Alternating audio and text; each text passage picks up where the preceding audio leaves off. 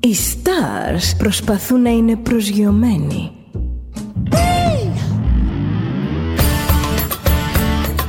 Ένα star είναι συνέχεια στον αέρα. Συνέχεια στον αέρα. Στο Δέλτα ζεις μαζί του.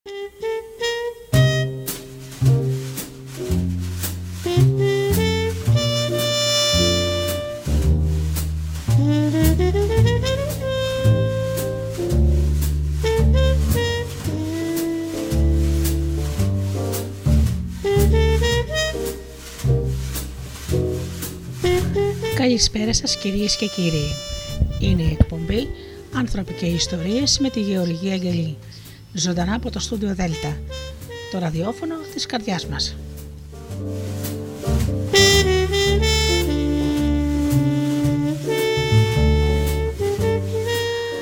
Αγαπημένοι φίλοι και πάλι μαζί εδώ σήμερα στο στούντιο Δέλτα με την εκπομπή «Άνθρωποι και Ιστορίες» λίγο νωρίτερα σήμερα λόγω εκτάκτου ανάγκης.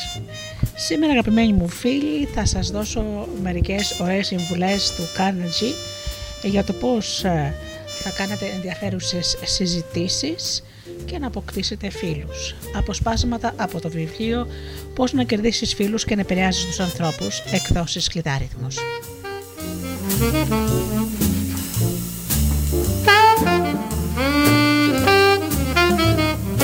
αγαπημένοι μου φίλοι να σας ε, καλησπερίσω όλους εσάς που πληκτρολογείτε www.studiodelta.gr και βρίσκεστε εδώ μαζί μας στη σελίδα του σταθμού. Να καλησπερίσω και τους φίλους που μας ακούν από κινητά και tablets. Να καλησπερίσω και τους φίλους που μας ακούν από τις μουσικές σελίδες τις οποίες φιλοξενούμαστε όπως είναι το Live24 και το Greek Radios. Και επίσης να καλησπερίσω και τους ε, φίλους που μας ακούν από το καινούργιο μας AB στο Google Play στην ενότητα ραδιόφωνο Ελλάδα FM. Επίσης αγαπημένοι μου φίλοι να καλησπερίσω και τους αγαπημένους μου συνεργάτες, τον Τζίμι, την Αφροντίτη και την Ώρα.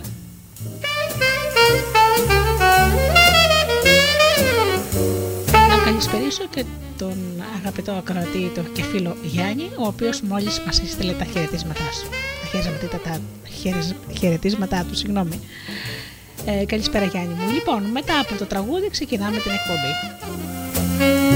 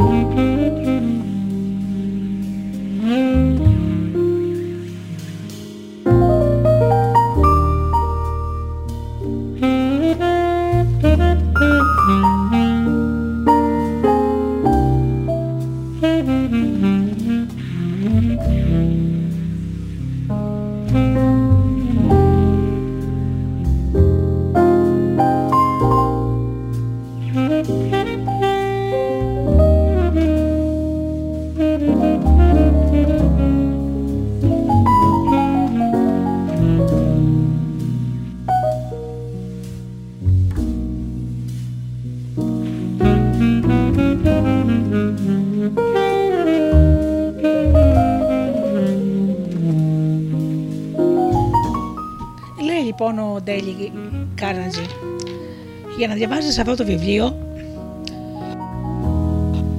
και να μάθεις πώς να κερδίσεις φίλους. Γιατί να με μελατήσεις στην τεχνική του μεγαλύτερου μαγνήτη φίλων που έχει γνωρίσει ο κόσμος. Και ποιος είναι αυτός, μπορεί να το συναντήσει αύριο μπροστά σου, να έρχεται από την άλλη μεριά του δρόμου. Όταν σε πλησιάζει στα τρία μέτρα, θα αρχίσει να σου κουνάει την ουρά του. Αν κοντοσταθεί και του δώσεις ένα χάδι, σχεδόν θα βγει από το πετσί του για να σου δείξει πόσο σε αγαπάει. Και το γνωρίζεις ότι πίσω από αυτή την επίδειξη της εκ μέρους του δεν υπάρχουν απότερα κίνητρα, ούτε τα θέλει να σου πουλήσει, ούτε να σε παντρευτεί. Στάθηκες ποτέ σου να σκεφτείς ότι ο σκύλος είναι το μοναδικό ζωντανό που δεν χρειάζεται να δουλέψει για να ζήσει; Η κότα πρέπει να γεννάει αυγά, η αγελάδα να μας δίνει γάλα και το καναρίνι να μας τραγουδάει. Ο σκύλος όμως βγάζει προς το ζήν απλώς προσφέροντάς μας την αγάπη του. Όταν ήμουν 5 χρονών, ο πατέρας μου αγόρασε ένα μικρό κοκκινότριχο κουτάβι για 50 cents. Ήταν το φως και η χαρά της παιδικής μου ηλικίας. Κάθε απόγευμα στις 4.30 καθόταν στην προστενή αυλή, κοιτάζοντας σταθερά με τα όμορφα μάτια του στο μονοπάτι και μόλις άκουγε τη φωνή μου ή με έβλεπε μέσα από το σπίτι, ή από τους θάμνους να κουνάω το καλαθάκι μου, έτρεχε σαν σφαίρα και ανέβαινε χωρίς ανάσο το λόφο για να με προπαντήσει με χαρούμενα χοροπεδιτά και εκστατικά γαβίσματα. Ο Τύπη ήταν ο πιστός μου σύντροφος επί πέντε χρόνια. Έπειτα μια τραγική νύχτα δεν θα την ποτέ μου.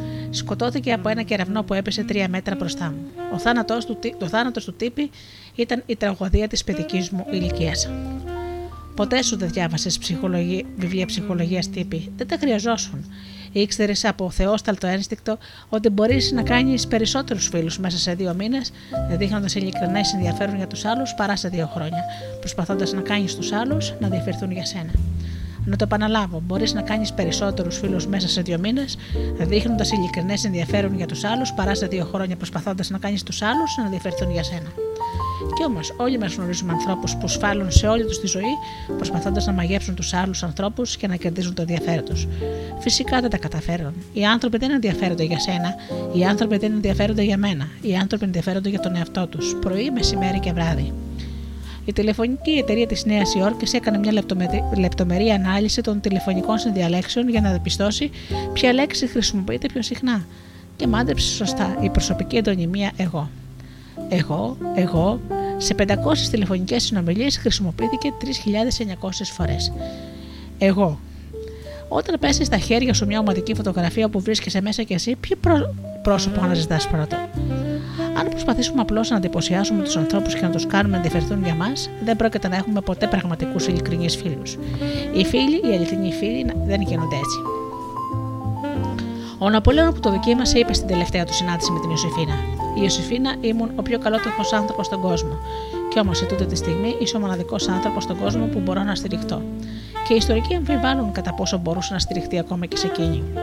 Ο Άλφετ Άντλερ, ο διάσημος Βιενέζος ψυχολόγος, έγραψε ένα βιβλίο με τίτλο Η γνώση της ζωής.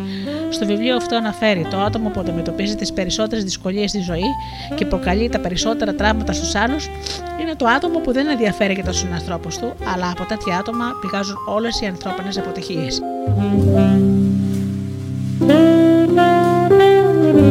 Μπορεί να διαβάζει κάμποσου σοφούς τόμους ψυχολογίας χωρίς να συναντήσεις τίποτα πιο σημαντικό για σένα και για μένα. Η διαπίστωση του Άντλερ είναι τόσο πλούσια σε νοήματα που θα την επαναλάβω και μάλιστα με απλά γραμμάτα. Το άτομο που αντιμετωπίζει τις περισσότερες δυσκολίες στη ζωή και προκαλεί τα περισσότερα τάγματα στους άλλους είναι το άτομο που δεν ενδιαφέρει για τους συνανθρώπους του. Από τέτοια άτομα πηγάζουν όλες οι ανθρώπινες αποτυχίες. Κάποτε παρακολούθησα στο Πανεπιστήμιο της Νέας Υόρκης μια σειρά με θεμάτων για τη συγγραφή σύντομων διηγημάτων. Ένας από τους ομιλητές κατά τη διάρκεια του σεμιναρίου ήταν ο αρχισυντάκτης ενός κορυφαίου περιοδικού. Μας είπε ότι μπορούσε να πάρει οποιαδήποτε από τις δεκάδες ιστορίες που περνούσαν καθημερινά από το γραφείο του και αφού διαβάσει μερικές παραγράφους να καταλάβει αν ο συγγραφέας αγαπάει τους ανθρώπους ή όχι. Όταν οι συγγραφείς δεν αγαπάνε τους ανθρώπους, μας είπε, οι άνθρωποι δεν αγαπούν τις ιστορίες τους. Αυτός ο σκληροτράχυλο εκδότης σταμάτησε δύο φορές στη διάρκεια της ομιλίας του για την μυθιστηριογραφία και μας ζήτησε συγγνώμη που ακουγόταν σαν να μας κάνει κήρυγμα. Σας τα λέω αυτά τα πράγματα, τα ίδια, που θα πει και ο παπάς της ενορίας σας. Αλλά να θυμάστε ότι για να γίνετε επιτυχημένοι συγγραφείς πρέπει να νοιάζεστε για τους άλλους. Αν αληθεύει αυτό για την μυθιστηριογραφία, είναι βέβαιο ότι θα ισχύει και για την καταπρόσωπο επικοινωνία με τους ανθρώπους. Την τελευταία φορά που εμφανίστηκε στο Broadway ο Howard Thurston πέρασε ένα απόγευμα στο καμαρίνι του. Ο Θέριστον ήταν ο αναγνωρισμένος πρίτανης των ταχυδακτηλουργών. Επί 40 χρόνια ταξίδευε όλο τον κόσμο ξανά και ξανά δημιουργώντας ψευδεστήσεις, κάνοντας το κρατηριό του να σαστίζει και να αφήνει τους ανθρώπους άναυτου από την έκπληξη. Περισσότεροι από 60 εκατομμύρια άνθρωποι πλήρωσαν το εισιτήριο για να δουν την παράστασή του και τα κέρδη του έφτασαν σχεδόν τα 2 εκατομμύρια δολάρια. Γνώρισε τον Θέριστον να μου πει το μυστικό της επιτυχία του. Οπωσδήποτε δεν είχε να κάνει, δεν είχε κάνει κάποιες σπουδές, αφού είχε φύγει μικρό παιδί από το σπίτι, έζησε σαν περιφερόμενος άστεγος και λαθρεπιβάτης στα εμπορικά τρένα, κοιμόταν στις δημονιέ, ζητιάνευε φαγητό από πόρτα σε πόρτα και έμαθα να διαβάζει παρατηρώντας από βαγόνια των τρένων τις επιγραφές κατά μήκος των σιδηροδρομικών γραμμών. Μήπως είχε κάποιες εξαιρετικές γνώσεις ταχυδακτηλουργίας; Όχι. Μου μίλησε για εκατοντάδες βιβλία που έχουν γραφτεί για ταχυδακτηλουργικά τεχνάσματα και για μέτρητου ανθρώπους που γνώριζαν όσα γνώριζε και εκείνος. Εκείνος όμως είχε δύο πράγματα που δεν είχαν οι άλλοι. Το πρώτο ήταν η ικανότητά του να προβάλλει την προσωπικότητά του και πέρα από τα φόντα της ράμπα. Ήταν κορυφαίος showman, ένας γνώστης της ανθρώπινης φύσης. Ό,τι έκανε, κάθε χειρονομία του, κάθε απόχρωση του συντονισμού της φωνής του και κάθε ένα σήκωμα των φρυδιών του ήταν μελετημένα και δοκιμασμένα προσεκτικά πριν, α, πριν, από πριν και όλες τις ενέργειές του ήταν χρονομετρημένες σε κλάσματα δευτερολέπτου. Πέρα όμως από όλα αυτά, ο Θέριστον είχε ένα αληθινό ενδιαφέρον με τους ανθρώπους. Μου είπε ότι πολλοί ταχυδεκτολογοί κοιτάζουν το κοινό και λένε μέσα τους. Και να τα απόψινά κορόιδα, οι μπουρτζόβλαχοι. Θα τους δουλέψω μια χαρά. Η μέθοδος του Θέριστον ήταν όμως εντελώς διαφορετική. Μου είπε ότι κάθε φορά που ανέβαινε στη σκηνή έλεγε μέσα του: Είμαι ευγνώμων που ήρθαν να με δουν τόσοι άνθρωποι. Μου επιτρέπουν να κερδίζω τα προστοζήν με πολύ ευχάριστο τρόπο. Θα τους δώσω ό,τι καλύτερο μπορώ. Μου ξεκαθάρισε ότι δεν έβγαινε ποτέ του στα φώτα της ράμπας χωρίς να πει στον εαυτό του ξανά και ξανά. Αγαπώ το κρατηριό μου.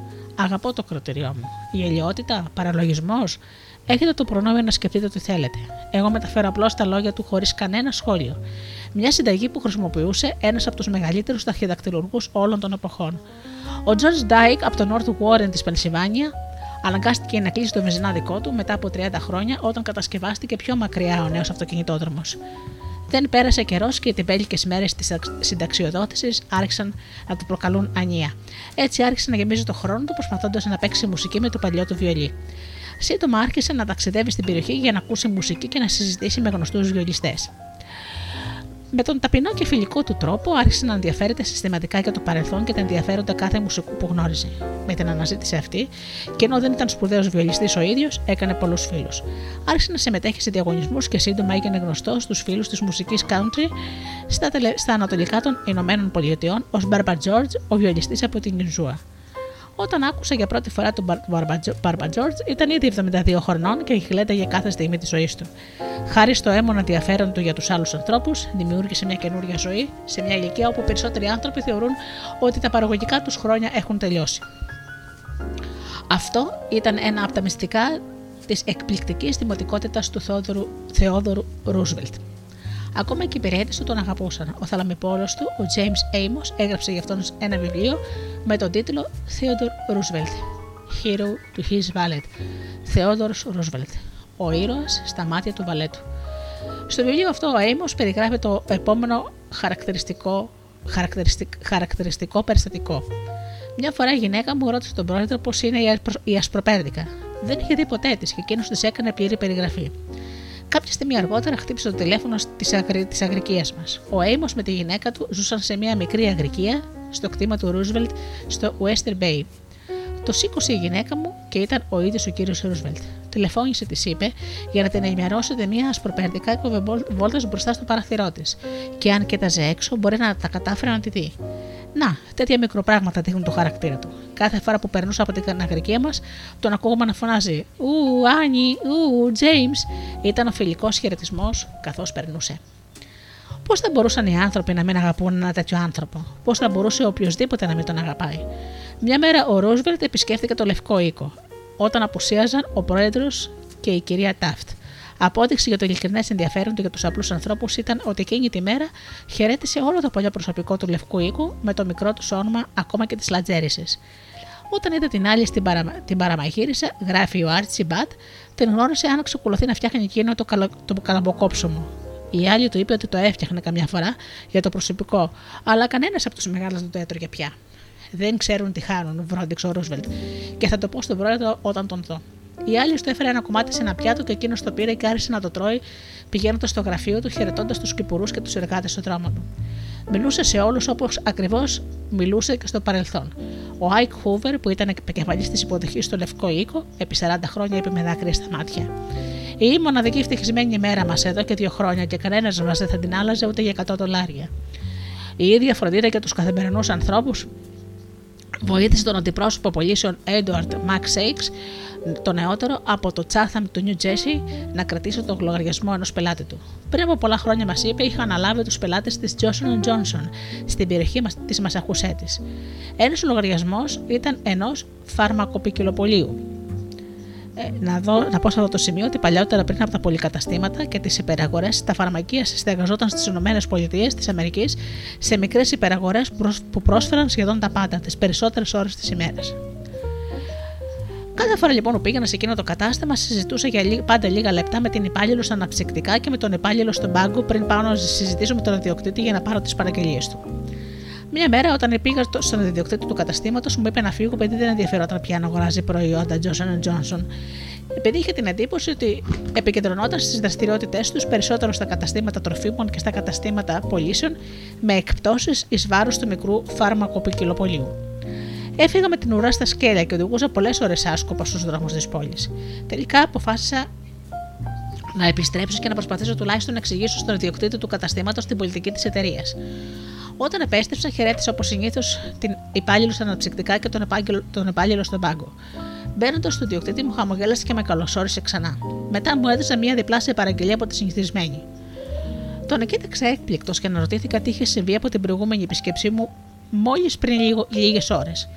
Μου έδειξε το νερό στα αναψυκτικά και μου είπε ότι αφού έφυγα, ο νερός και του είπε ότι ήμουν από τους λίγους αντιπρόσωπους που ερχόταν για πωλήσεις στο κατάστημα και έκαναν τον κόπο να πούν και σε εκείνον και στους υπόλοιπους μία καλημέρα.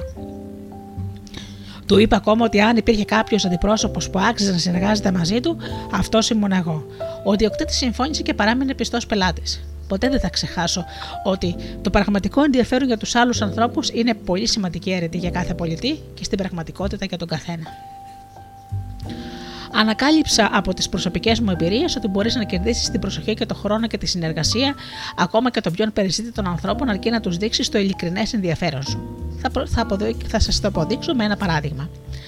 Πριν από μερικά χρόνια είχα οργανώσει ένα σεμινάριο για μυθιστριογραφία στο Ινστιτούτο Τεχνών και Επιστημών στο Brooklyn και θέλαμε να προσκαλέσουμε κάποιους διακεκριμένους και πολυάσχολους συγγραφείς όπως η Κάθλιν Νόρις, η Φάνι Χέρστ, η Άιντα Τάρμπελ,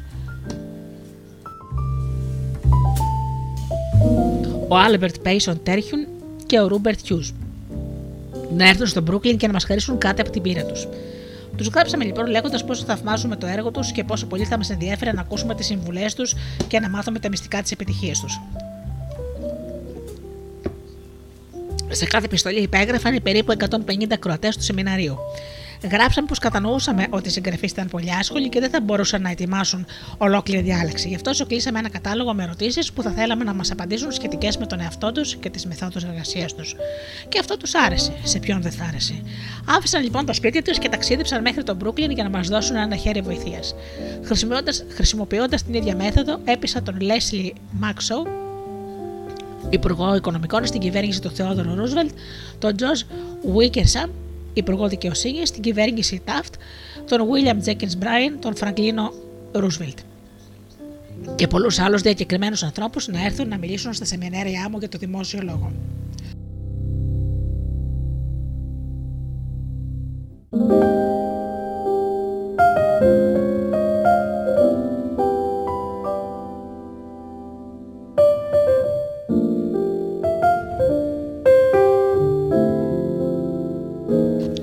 Όλοι μας οι βιομηχανικοί εργάτες, οι υπάλληλοι γραφείου, ακόμα και βασιλιάδες στο θρόνο τους, όλοι μας αγαπούμε τους ανθρώπους που μας θαυμάζουν. Δείτε το παράδειγμα του Γερμανού Κάιζερ Γουλιέλμου του δεύτερου. Στα τέλη του Πρώτου Παγκόσμιου Πολέμου ήταν πιθανόν ο πιο μισητός άνθρωπος στον κόσμο. σω τον μισούσαν οι πάντες πάνω στη γη. Ακόμα και οι συμπατριώτες τους στράφηκαν εναντίον του, όταν αναζήτησε καταφύγιο στην Ολλανδία για να σώσει το κεφάλι του.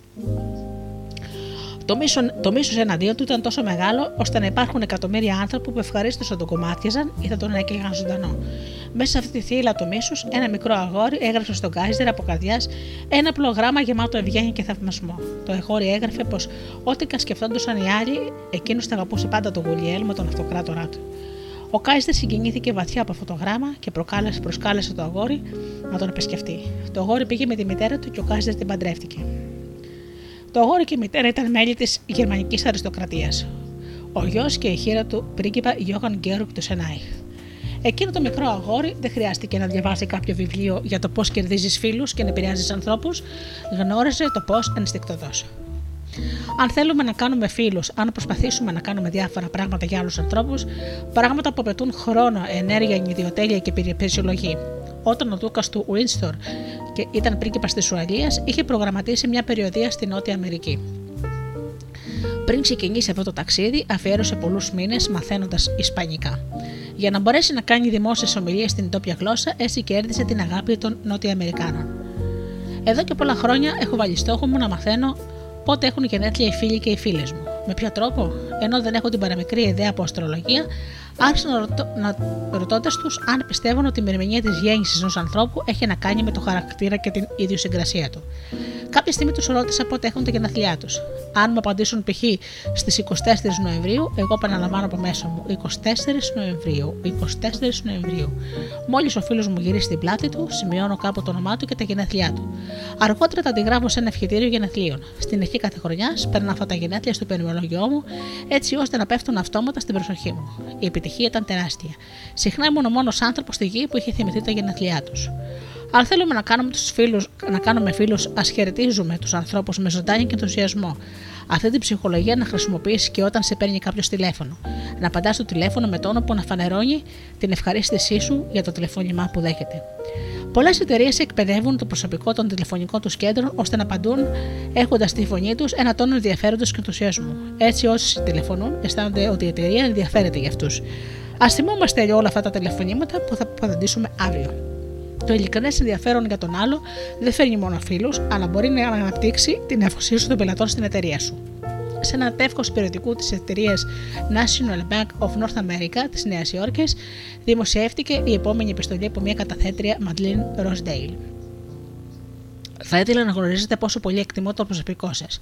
Όλοι τους είναι αυροί, ευγενικοί και εξυπηρετικοί. Είναι πολύ ευχάριστο μετά από μια μακριά αναμονή στην ουρά να σε χαιρετάει ευγενικά ο ταμείο στον Κισέ.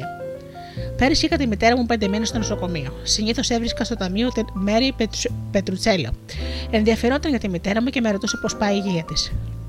Αμφιβάλλει κανένας ότι η Ροζ Ντέιλ συνέχισε να χρησιμοποιεί αυτή την τράπεζα.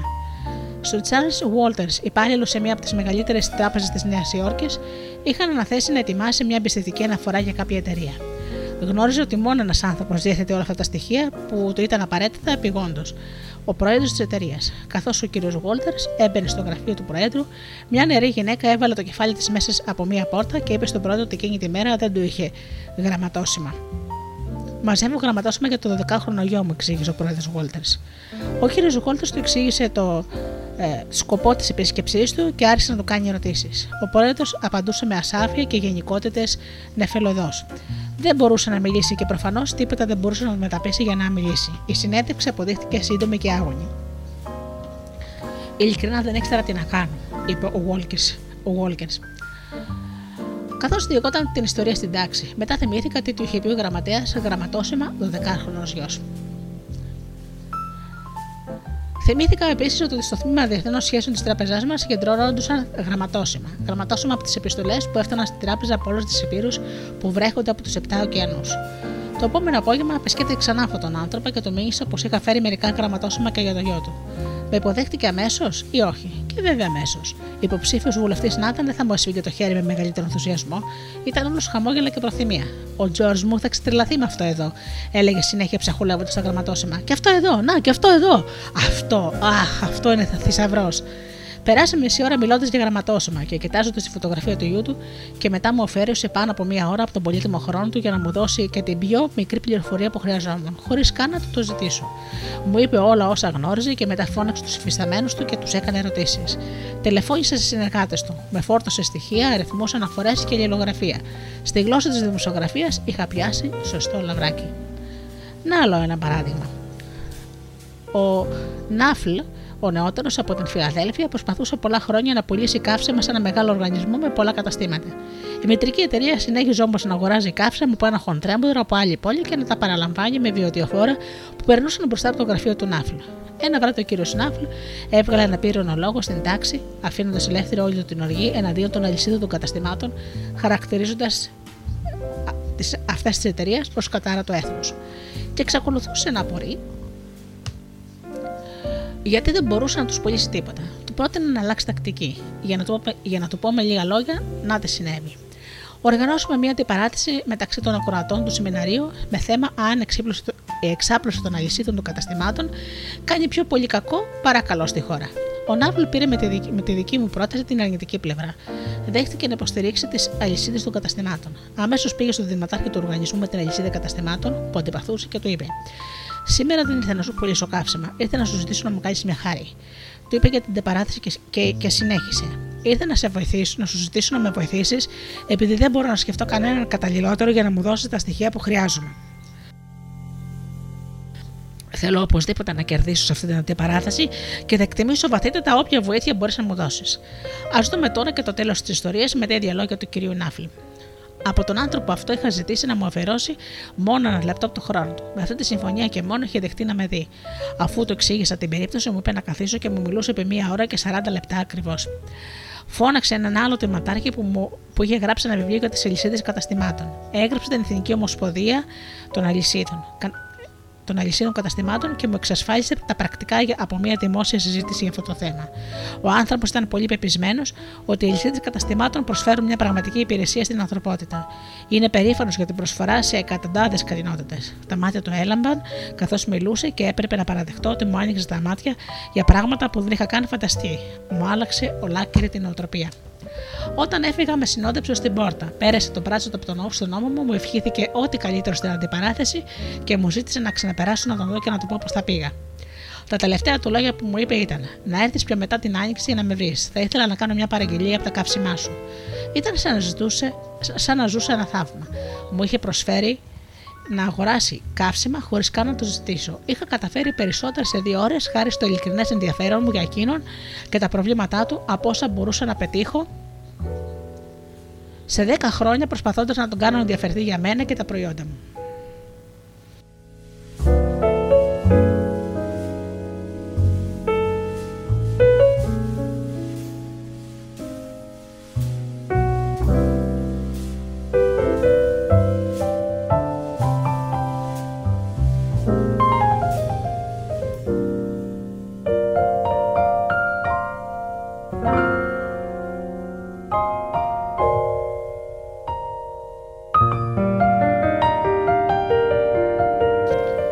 Σνάφλ δεν ανακάλυψε τίποτα καινούριο. Αφού πριν από πάρα πολλά χρόνια, 100 χρόνια πριν από τη γέννηση του Χριστού, ένας διάσημος Λατίνος ε, ποιητής, ο Πούμπλιος Σύρος, παρατήρησε: Ενδιαφερόμαστε για τους άλλους όταν εκείνοι ενδιαφέρονται για μας. Όπως ισχύει σε κάθε τομέα των ανθρώπινων σχέσεων, το ενδιαφέρον που δείχνουμε πρέπει να είναι ειλικρινές. Πρέπει να είναι υποδοτικό όχι μόνο για αυτόν που δείχνει το ενδιαφέρον, αλλά και για το πρόσωπο που αποτελεί στόχο του ενδιαφέροντος. Πρέπει να είναι δρόμος δύο κατευθύνσεων. Πρέπει να ωφελούνται και τα δύο μέρη. Ο Μάρτιν Γκίνσμπεργκ, που παρακολουθούσε το σεμινάριό μας στο Long Island της Νέας Υόρκης, μας ανέφερε πως επηρέασε βαθύτατα τη ζωή του το, το ξεχωριστό ενδιαφέρον που έδειξε για εκείνον μία νοσοκόμα. Ήταν η μέρα των ευχαριστειών και ήμουν 10 χρονών. Ήμουν στο τμήμα απόρων του νοσοκομείου της πόλης με την επόμενη μέρα να είναι προγραμματισμένο να μου κάνουν μια μεγάλη ορθοπαιδική χειρουργική επέμβαση. Γνώριζα ότι με περίμεναν πολλοί, πολλοί μήνες περιορισμού, ανάρρωσης και πόνου. Ο πατέρας μου είχε πεθάνει, με τη μητέρα μου ζούσαμε μόνοι σε ένα μικρό διαμέρισμα, εξαρτημένοι από την κοινωνική πρόνοια. Η μητέρα μου δεν είχε καταφέρει να επισκεφθεί όλη τη μέρα. Καθώς περνούσαν οι ώρες, με έπνιγαν όλο ένα και περισσότερα τα αισθήματα της μοναξιάς, της απελπισίας και του φόβου. Γνώριζα ότι η μητέρα μου ήταν μόνη της στο σπίτι, ανησυχώντας για μένα, που δεν είχα κανένα να μου κάνει συντροφιά, που δεν είχα κανένα να φάει μαζί μου, που δεν είχε καν τα χρήματα να μου προσφέρει ένα σωστό γεύμα ευχαριστειών. Τα δάκρυα έπνιγαν τα, τα μάτια μου. Έκρυψα το κεφάλι μου κάτω από το μαξιλάρι και κρύφτηκα ολόκληρος κάτω από τα σκεπάσματα. Έκλαιγα αθόρυβα, αλλά με απέραντη πίκρα, τόσο που ο πόνος πάραζε όλο μου το σώμα. Μια νεαρή νοσοκόμα, φοιτήτρια ακόμη, άκουσε τους λιγμού μου και ήρθε να με δει. Σκέπασε το πρόσωπό μου, ξεσκέπασε το πρόσωπό μου και άρχισε να σκουπίζει τα δάκρυά μου. Μου είπε πόσο πολύ μόνη αισθανόταν εκείνη, που έπρεπε να δουλεύει μια τέτοια μέρα που και δεν μπορούσε να είναι με την οικογένειά της. Με ρώτησε αν ήθελα να φάω μαζί της. Έφερε δύο δίσκους με φαγητό: φέτε από γαλοπούλα, πατάτες πουρέ, σάλτσα από μούρα και παγωτό για επιδόρπιο. Μιλώντας μου, προσπάθησε να ησυχάσει τους φόβους μου. Αν και η Βάλη τη τελείωσε τις 4 το απόγευμα, εκείνη έμενε μαζί μου τον ελεύθερο χρόνο της μέχρι τις 11 το βράδυ. Έπηξε παιχνίδια μαζί μου, μου μιλούσε και έμεινε κοντά μου μέχρι που τελικά αποκοιμήθηκα. Από τότε που ήμουν 10 χρονών ήρθαν και πέρασαν πολλές ημέρες ευχαριστειών, αλλά πάντα θα θυμάμαι εκείνη τη συγκεκριμένη ημέρα και τα αισθήματα της απελπισίας και του φόβου και της μοναξιάς και τη θέρμη και την τρυφερότητα μιας ξένης που κατάφερα να κάνει όλα προφετά. Αν θέλετε να σας αγαπούν οι άλλοι, αν θέλετε να καλλιεργήσετε πραγματικές φιλίες, αν θέλετε να βοηθάτε τους άλλους, βοηθώντας ταυτόχρονα τον εαυτό σας, να έχετε κατά νου την επόμενη συμβουλή. Να ενδιαφέρεσαι με ειλικρίνεια για τους άλλους ανθρώπους.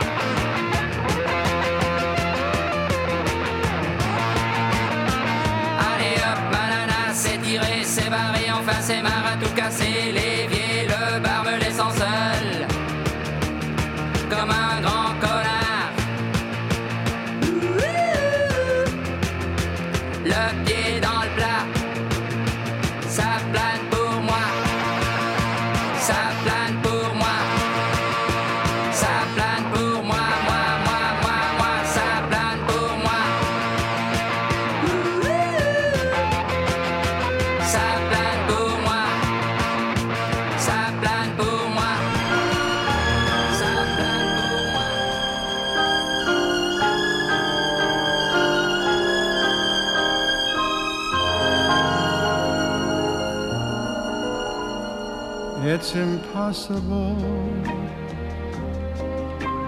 Tell the sun to leave the sky. It's just impossible.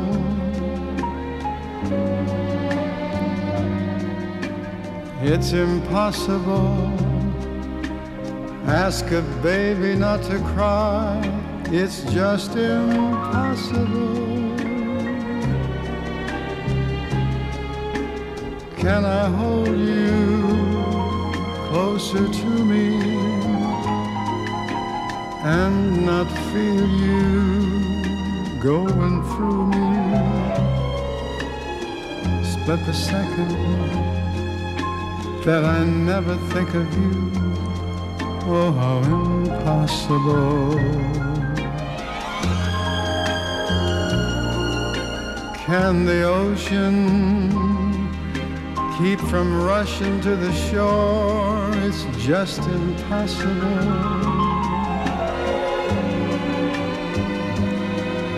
If I had you,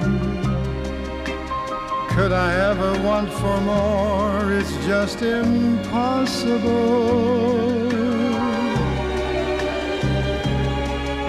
And tomorrow, should you ask me for the world, somehow I'd get it.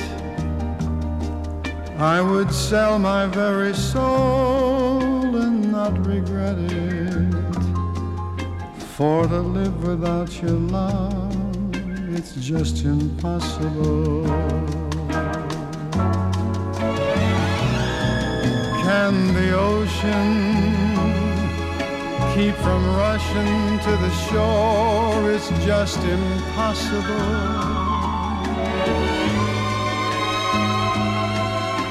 If I had you, could I ever want for more? It's just impossible. And tomorrow, should you ask me for the world, somehow I'd get it. I would sell my very soul and not regret it. For to live without your love is just impossible. Impossible.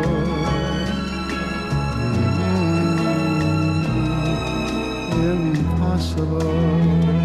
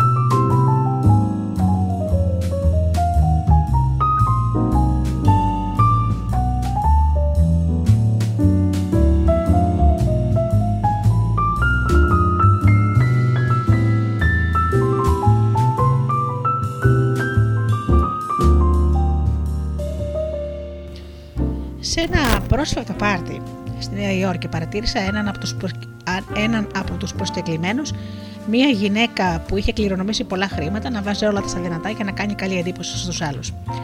Η γυναίκα αυτή λοιπόν είχε σπαταλήσει μια μικρή περιουσία σε γουναρικά, διαμάτια και μαργαριτάρια. Δεν είχε κάνει όμως τίποτα για το πρόσωπό της που ακτινοβολούσε ξυνήλα και εγωισμό. Δεν είχε συνειδητοποιήσει αυτό που ξέρουν οι πάντες, ότι η έκφραση του προσώπου μας είναι πιο σημαντική από τα ρούχα επάνω μας. Ο Σάρτ Σουάμπ μου είχε πει ότι το χαμόγελό του άξιζε ένα εκατομμύριο δολάρια. σω μάλιστα υποτιμούσε την αλήθεια. Ο λόγος είναι ότι η προσωπικότητα του Σουάμπ, η χάρα του, η ικανότητά του να αρέσει στου ανθρώπους ήταν σχεδόν αποκλειστικά η αιτία για την εξαιρετική του επιτυχία. Και ένας από τους πιο γοητευτικούς παράγοντες της προσωπικότητάς του ήταν το σογενευτικό του χαμόγελο. Οι πράξεις μιλούν πιο φωναχτά από τα λόγια και ένα χαμόγελο λέει: Μου αρέσεις, με κάνεις ευτυχισμένο. Χαίρομαι που σε βλέπω. Γι' αυτό τα καταφέρουν τόσο πολύ καλά τα σκυλιά. Είναι τόσο ευτυχισμένα που μας βλέπουν ώστε σχεδόν βγαίνουν από το πετσί τους. Και γι' αυτό είναι φυσικό να χαιρόμαστε κι εμείς που τα βλέπουμε. Το ίδιο αποτέλεσμα είναι και το χαμόγελο ενός μωρού. Αν βρεθήκατε ποτέ στην αίθουσα αναμονής ενός γιατρού, θα παρατηρήσετε ότι όλα τα σκητροπά πρόσωπα των ανθρώπων που περιμένουν ανυπόμονα να εξεταστούν. Ο Dr. Steven Sproul, ένας κτηνίατρος στο Raytown του Μιζούρι, μας περιέγραφε μια τυπική ανοιξιάτικη μέρα όταν η αίθουσα της αναμονή στο γιατρείο του ήταν γεμάτη πελάτες που περιμένουν να εμβολιάσουν τα κατοικίδια τους. Κανείς δεν μιλάει σε κανέναν άλλο και όλοι σκέφτονται μάλλον τις δεκάδες πιο χρήσιμα πράγματα που θα προτιμούσαν να κάνουν αντί να χάνουν την ώρα τους περιμένοντας εκείνο το δωμάτιο. Όπως μας είπε μια τάξη. Περίμεναν 6 ή 7 πελάτες όταν μπήκε μια μηνιαρή γυναίκα με ένα μωρό 9 μηνών και ένα γατάκι.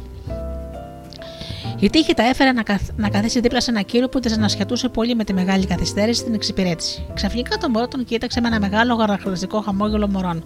Τι έκανε εκείνος ο κύριος, αυτό που θα κάνουμε όλοι μας. Χαμογέλασε και εκείνος το μωρό. Σύντομα είχε ανοίξει μια κουβέντα με τη γυναίκα και το μωρό της για, τα, για τα εγγόνια του και σύντομα μπήκε στη συζήτηση όλη η αίθουσα αναμονή και η ανία και η ένταση μετατράπηκαν σε μια ευχάριστη πολλαστική εμπειρία. Ένα φτάρισκο χαμόγελο, όχι βέβαια, δεν ξεγελάει κανέναν. Γνωρίζουμε ότι είναι μηχανικό και το πεχθανόμαστε. Ενώ αναφερόμαστε σε ένα πραγματικό χαμόγελο, ολόθερμο χαμόγελο, ένα χαμόγελο που ξεπηδάει από μέσα μας, το επιτυχημένο χαμόγελο στην αγορά. Ο καθηγητής James McConnell, ψυχολόγος στο Πανεπιστήμιο του Μίτσιγκαν, διατύπωσε χαρακτηριστικά τα αισθήματά του για το χαμόγελο. Οι άνθρωποι που χαμογελούν, είπε, είναι συνήθως μεγάλοι ιδιοκτήτες είναι μεγάλοι διοικητές και καλύτεροι, πιο αποτελεσματικοί δάσκαλοι και πολιτές και μεγαλώνουν πιο ευτυχισμένα παιδιά. Γι' αυτό και η ενθάρρυνση είναι πολύ πιο αποτελεσματική εκπαιδευτική μέθοδος από τη τιμωρία. Η υπεύθυνη προσωπικού ενός μεγάλου καταστήματος της Νέας Υόρκης μου είπε ότι προτιμάει να προσλάβει έναν υπάλληλο γραφείο με γνώσεις δημοτικού, αλλά ένα ευχάριστο χαμόγελο αντί για ένα διδάκτορα της φιλοσοφίας με σκητροπό παρουσιαστικό. Η επίδραση ενός χαμόγελου είναι τεράστια, ακόμα και όταν είναι αόρατη. Πολλές τηλεφωνικές εταιρείες στι ΗΠΑ ακολουθούν ένα πρόγραμμα που ονομάζεται Η δύναμη της φωνής και το παρακολουθούν οι υπάλληλοι που χρησιμοποιούν το τηλέφωνο για την πώληση υπηρεσιών και προϊόντων. Στο πρόγραμμα αυτό συνιστούν να χαμογελάσει όταν μιλάς στο τηλέφωνο. Το χαμόγελό σου περνάει στο συνομιλητή μέσα από τη φωνή σου. Ο Ρόμπερτ Κράιερ, διευθυντής του τμήματος υπολογιστών μιας εταιρείας με έδρα το Συνσινάτη του Οχάιο, μαζί που κατάφερε να βρει τον, υπάλληλο, τον κατάλληλο υποψήφιο για μια θέση που ήταν δύσκολο να στελεχωθεί. Προσπαθούσα απεγνωσμένα να βρω για το τμήμα μου ένα πτυχιούχο PhD στην επιστήμη των υπολογιστών. Τελικά ανακάλυψα ένα νεαρό με τα ιδανικά προσόντα που θα αποφυτούσε σύντομα το Πανεπιστήμιο του Περτιού. Μετά από πολλές τηλεφωνικές συζητήσεις, έμαθα ότι είχε προτάσεις και από πολλές άλλες εταιρείες, πολλές από τις οποίες ήταν καλύτερες και μεγαλύτερες και πιο γνωστές από τη δική μου. Καταγάρικο τον αποδέχτηκε την προσφορά μου. Αφού άρχισε να δουλεύει για μας, τον ρώτησα μια μέρα γιατί διάλεξε εμάς από τόσες εταιρείες. Κοντοστάθηκε για μια στιγμή και μετά μου είπε: Νομίζω ότι ο λόγος είναι ότι οι διευθυντέ της άλλης εταιρείας μου μιλούσαν από το τηλέφωνο με ψυχρό επαγγελματικό τρόπο. Κάτι που με έκανε να αισθανθώ σαν να ήμουν άλλη μία δουλειά που έπρεπε να κλείσουν εκείνη τη μέρα. Η δική σου φωνή ακουγόταν σαν να χαίρεσαι να με ακούς, σαν να ήθελες πραγματικά να είμαι με το μέρος της εταιρείας σου. Μπορείτε να είστε βέβαιοι ότι εξακολουθώ να απαντώ στα τηλεφωνήματά μου χαμογελώντας. Ο διευθυντής και ο πρόεδρος του Διοικητικού Συμβουλίου μιας από τις μεγαλύτερες εταιρείες ελαστικών των ΗΠΑ μου είπε ότι είχε παρατηρήσει πως οι άνθρωποι σπανίω τα καταφέρουν σε κάτι που δεν απολαμβάνουν να κάνουν. Αυτή η ηγετική προσωπικότητα της βιομηχανίας δεν δίνει μεγάλη βαρύτητα στο, μεγάλο, στο παλιό απόφευγμα ότι η σκληρή δουλειά και μόνο είναι το μαγικό κλειδί που ξεκλειδώνει την πόρτα για όλες τις επιθυμίες τους. Γνωρίζω ανθρώπους, μου είπε, που τα κατάφεραν επειδή διασκέδαζαν αφάνταστα κάνοντας τη δουλειά τους. Αργότερα παρατήρησε αυτούς τους ανθρώπους να αλλάξουν καθώς η διασκέδαση γινόταν εργασία. Η δουλειά τους έγινε βαρετή, έχασαν όλο το κέφι και απέτυχαν επαγγελματικά. Όταν συναντάς άλλους ανθρώπους, πρέπει να περνάς καλά, εφόσον θέλεις να περάσουν και αυτοί καλά, συναντώντας εσένα. Έχω ζητήσει από εκατοντάδες επαγγελματίες να χαμογελούν σε κάποιον κάθε ώρα της ημέρας επί μία εβδομάδα και να έρθουν μετά στην τάξη να, και να συζητήσουμε το αποτέλεσμα. Πώς λειτουργεί, ας δούμε. Ακολουθεί η επιστολή που έστειλε ο William Steinhardt, ένας νεοειρικέζο χρηματιστής. Η περίπτωσή του δεν είναι κάτι ξεχωριστό, αντίθετα, ένα τυπικό παράδειγμα εκατοντάδων περιπτώσεων. Ήμουν πατρεμένο 18 χρόνια, έγραψε ο Σταν Χαρτ και παρόλα αυτά τα χρόνια σπανίως χαμογελούσα στη γυναίκα μου ή της έλεγα δύο κουβέντες από την ώρα που ξυπνούσα μέχρι την ώρα που έφευγα για δουλειά. Ήμουν ένας από τους μεγαλύτερους μουρτζούγλιδε στην ιστορία του Broadway. Όταν μου ζήτησε να ετοιμάσω μια, μια ομιλία σχετικά με την εμπειρία μου με τα χαμόγελα, σκέφτηκα να το δοκιμάζω για μια εβδομάδα. Και το επόμενο πρωί, λοιπόν, την ώρα που χτενιζόμουν, παρατήρησα τη σκητροπή φάτσα μου στο καθρέφτη και είπα μέσα μου: Μπιλ, από σήμερα θα ξεφαγίσει την κατήφη από αυτή την θλιβερή σου όψη. Από σήμερα θα χαμογελάς αρχίζοντας εδώ και τώρα. Καθώς καθόμουν κατά το πρωινό, χαιρέτησε τη γυναίκα μου με ένα καλημέρα καλή μου και ταυτόχρονα της χαμογέλασα.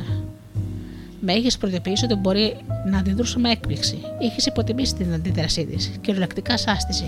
Έπαθε σοκ. Της είπα να περιμένει ότι στο εξής αυτή θα ήταν η καθημερινή μου συμπεριφορά και την επαναλάμβανα όλα τα πρωινά. Αυτή η αλλαγή της συμπεριφορά στη συμπεριφορά μου έφερε στο σπιτικό μας περισσότερη ευτυχία εδώ και δύο μήνες που την ξεκίνησα από όσο ολόκληρη την περσινή χρονιά. Όταν φεύγω για το γραφείο, χαιρετώ το χειριστή τον ελκυστήρα με ένα χαμόγελο. Καλημέρα με ένα χαμόγελο. Χαιρετώ το θηρορό με ένα χαμόγελο. Χαμογελάω στον ταμείο στον κισέ στο μετρό, όταν τους ζητάω να μου κάνει ψηλά. Στο διαδρόμο του χρηματιστήριου χαμογελώ τους ανθρώπους που μέχρι πρόσφατα δεν είχαν δει ποτέ τους να, ποτέ τους να χαμογελώ. Διεπίστωσα σύντομα ότι όλοι μου αντεπόδιδαν το χαμόγελο και αντιμετωπίζω πρόσχαρα όσους μου έρχονται με παράπονα για δικίες. Τους χαμογελώ όση ώρα τους ακούω και ανακάλυψα ότι οι διορθώσεις γίνονται πολύ πιο εύκολα. Ανακάλυψα το χαμόγελό μου φέρνει δολάρια, πολλά δολάρια κάθε μέρα. Στο γραφείο μου ήμουν μαζί με έναν συνάδελφο χρηματιστή. Ένας από τους κλητήρες ήταν ένας ευχάριστος νεαρός και ήμουν τόσο ενθουσιασμένος για τα αποτελέσματα που έβλεπα, ώστε του είπα πρόσφατα για τη νέα μου φιλοσοφία σχετικά με τις ανθρώπινες σχέσεις. Μου ξεμολογήθηκε τότε ότι τον είχε, όταν με είχε πρωτοσυναντήσει, ότι με είχε θεωρήσει τον χειρότερο γκρινιάρη. Και μάλιστα πρόσφατα είχε αλλάξει γνώμη. Μου είπε ότι χαμογελούσα και όταν χαμογελούσα ήμουν πραγματικά ανθρώπινος. Κατάφερε επίσης να αποβάλω από το σύστημά μου την κριτική, τώρα που προσφέρω εκτίμηση και επένω αντί για καταδίκες. Σταμάτησα να μιλάω για αυτά που θέλω. Τώρα προσπαθώ να δω τα πράγματα από την οπτική γωνία ενός άλλου ανθρώπου.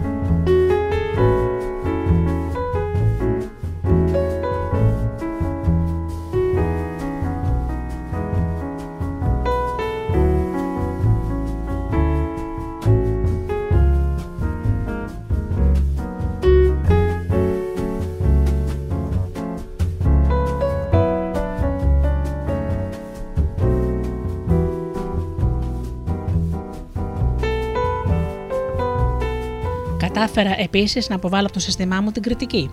Τώρα προσφέρω εκτίμηση και επένω αντί για καταδίκες. Σταμάτησα να μιλάω για αυτά που θέλω εγώ. Τώρα προσπαθώ να δω τα πράγματα από την οπτική γωνία του άλλου ανθρώπου. Όλα αυτά τα πράγματα έφεραν κυριολεκτικά επαναστατικές αλλαγές στη ζωή μου. Είμαι ένας εντελώς διαφορετικός άνθρωπος. Πιο ευτυχισμένος, ένας πλουσιότερος άνθρωπος, πιο πλούσιος σε φιλίες, σε ευτυχία και στην τελευταία ανάλυση τα μοναδικά πράγματα που μετράνε. Δεν έχεις όρεξη να χαμογελάσεις; Τι γίνεται τότε, δύο πράγματα. Πρώτον, πίεσε τον εαυτό σου να χαμογελάσει. Αν είσαι μόνος σου, τραγούδισε. Ή πίεσε τον εαυτό σου να σφυρίξει ή να μουρμουρίσει ένα τραγούδι. Κάνε σαν να είσαι ήδη ευτυχισμένος και αυτό θα σε κάνει να αισθανθείς πραγματικά πιο ευτυχισμένος. Σε αυτό το σημείο να πω και εγώ τη δική μου εμπειρία. Όταν λοιπόν κάποιες φορές, αγαπημένοι μου ακροατές, ε, νιώθω λυπημένη και ποιος άνθρωπος άλλωστε δεν, υπάρχουν, δεν έχει τέτοιες θλιβερές στιγμές στη ζωή του, ε, έχω μία τεχνική. Φέρνω στο νου μου εικόνες ε, πλασμάτων που αγαπώ πολύ πολύ πολύ. Αυτά λοιπόν τα πλάσματα δεν είναι πρώτον, είναι τα μωρά που τα λατρεύω, λατρεύω τα παιδιά, φέρνω εικόνες στο μυαλό μου ε, μωρών και παιδιών που γνωρίζω από, το, από την οικογένειά μου ή φίλων ή μπαίνω στο Google και αναζητώ φωτογραφίες γελαστών μωρών, οπότε μου φτιάχνει το κέφι και η άλλη εικόνα που έχω και εδώ θα σας πω τη μεγάλη μου αγάπη είναι οι γάτες. Τρελαίνομαι να βλέπω γάτες. Έτσι λοιπόν, όταν φέρω στον νόμο μωρά και γατιά, αμέσως το κέφι μου φτιάχνει χαμογελό. Και μετά βάζω ένα πολύ εύθυμο τραγουδάκι, πάρα πολύ εύθυμο όμως, και χορεύω. Και σε λίγο η διάθεσή μου φτιάχνει.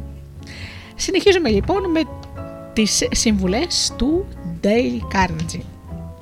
Να τι είπε ο ψυχολόγος και φιλόσοφος William James.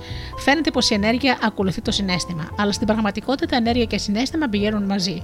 Ρυθμίζοντας την ενέργεια που είναι κάτω από την πιο άμεση επίδραση της θέλησης, μπορούμε να ρυθμίσουμε έμεσα το συνέστημα που δεν το ελέγχουμε άμεσα. Έτσι λοιπόν, ο βασικός αυθόρμητος δρόμος προς καλή ψυχική διάθεση, αν τη στερούμαστε, είναι να φερθούμε εύθυμα και να μιλάμε εύθυμα, σαν να έχουμε ήδη την καλή ψυχική διάθεση. Οι πάντες στον κόσμο αναζητούν την ευτυχία. Και υπάρχει ένας εγγυημένος τρόπος για να τη βρεις. Και αυτός ο τρόπος είναι με τον έλεγχο των σκέψεών σου. Η ευτυχία δεν εξαρτάται από τις εξωτερικές συνθήκες, εξαρτάται από εσωτερικές συνθήκες. Ευτυχισμένο ή δυστυχισμένο δεν σε κάνουν αυτά που έχεις, ή αυτό που είσαι, ή αυτό που βρίσκεται, ή αυτό που βρίσκεσαι, το σπίτι σου, το περιβάλλον σου ή αυτό που κάνεις. Σημασία έχει πως σκέφτεσαι για αυτά. Δύο άνθρωποι μπορεί για παράδειγμα να βρίσκονται στο ίδιο μέρος και να κάνουν τα ίδια πράγματα και να έχουν και οι δυο τους τα ίδια χρήματα και την ίδια φήμη. Κι όμως ο ένας να είναι δυστυχισμένος και ο άλλος ευτυχισμένος. Γιατί; Επειδή έχουν διαφορετική νοοτροπία. Έχουν δει ευτυχισμένα πρόσωπα ανάμεσα στους πάμπτωχου χωρικούς που παλεύουν με τα πρωτόγωνα εργαλεία τους και στην ενυπόφορη ζέστη των τροπικών. Όμως έχω δει και στα κλιματιζόμενα γραφεία της Νέας Υόρκης και του Σικάγου και του Λος Άντζελες δυστυχισμένα πρόσωπα. Τίποτα δεν είναι καλό είτε καλό είτε κακό, είπε ο Σέξπερι. Καλό ή κακό το κάνει η σκέψη μας. Ο Έιπι Λίκον έκανε κάποτε την παρατήρηση ότι οι περισσότεροι άνθρωποι είναι τόσο ευτυχισμένοι όσο βάζουν με το μυαλό τους ότι είναι. Και είχε δίκιο. Ήταν ένα χαρακτηριστικό παράδειγμα αυτής της αλήθειας. Ανεβαίνοντας τα σκαλιά του σιδηροδρομικού σταθμού του Long Island στη Νέα Υόρκη, ακριβώς μπροστά μου ήταν καμιά τριανταριά, μπορεί και 40 νερά παιδιά με αναπηρίες με τα κανίκια και μπαστούνια που πάλευαν να ανεβούν τις σκάλες. Ένα παιδί έπρεπε να το ανεβάσουν σηκωτό. Έμεινα έκπληκτος με τα χέρια και την ευθυμία τους, και τότε είπα σε έναν από τους άντρες που ήταν υπεύθυνοι για τα παιδιά.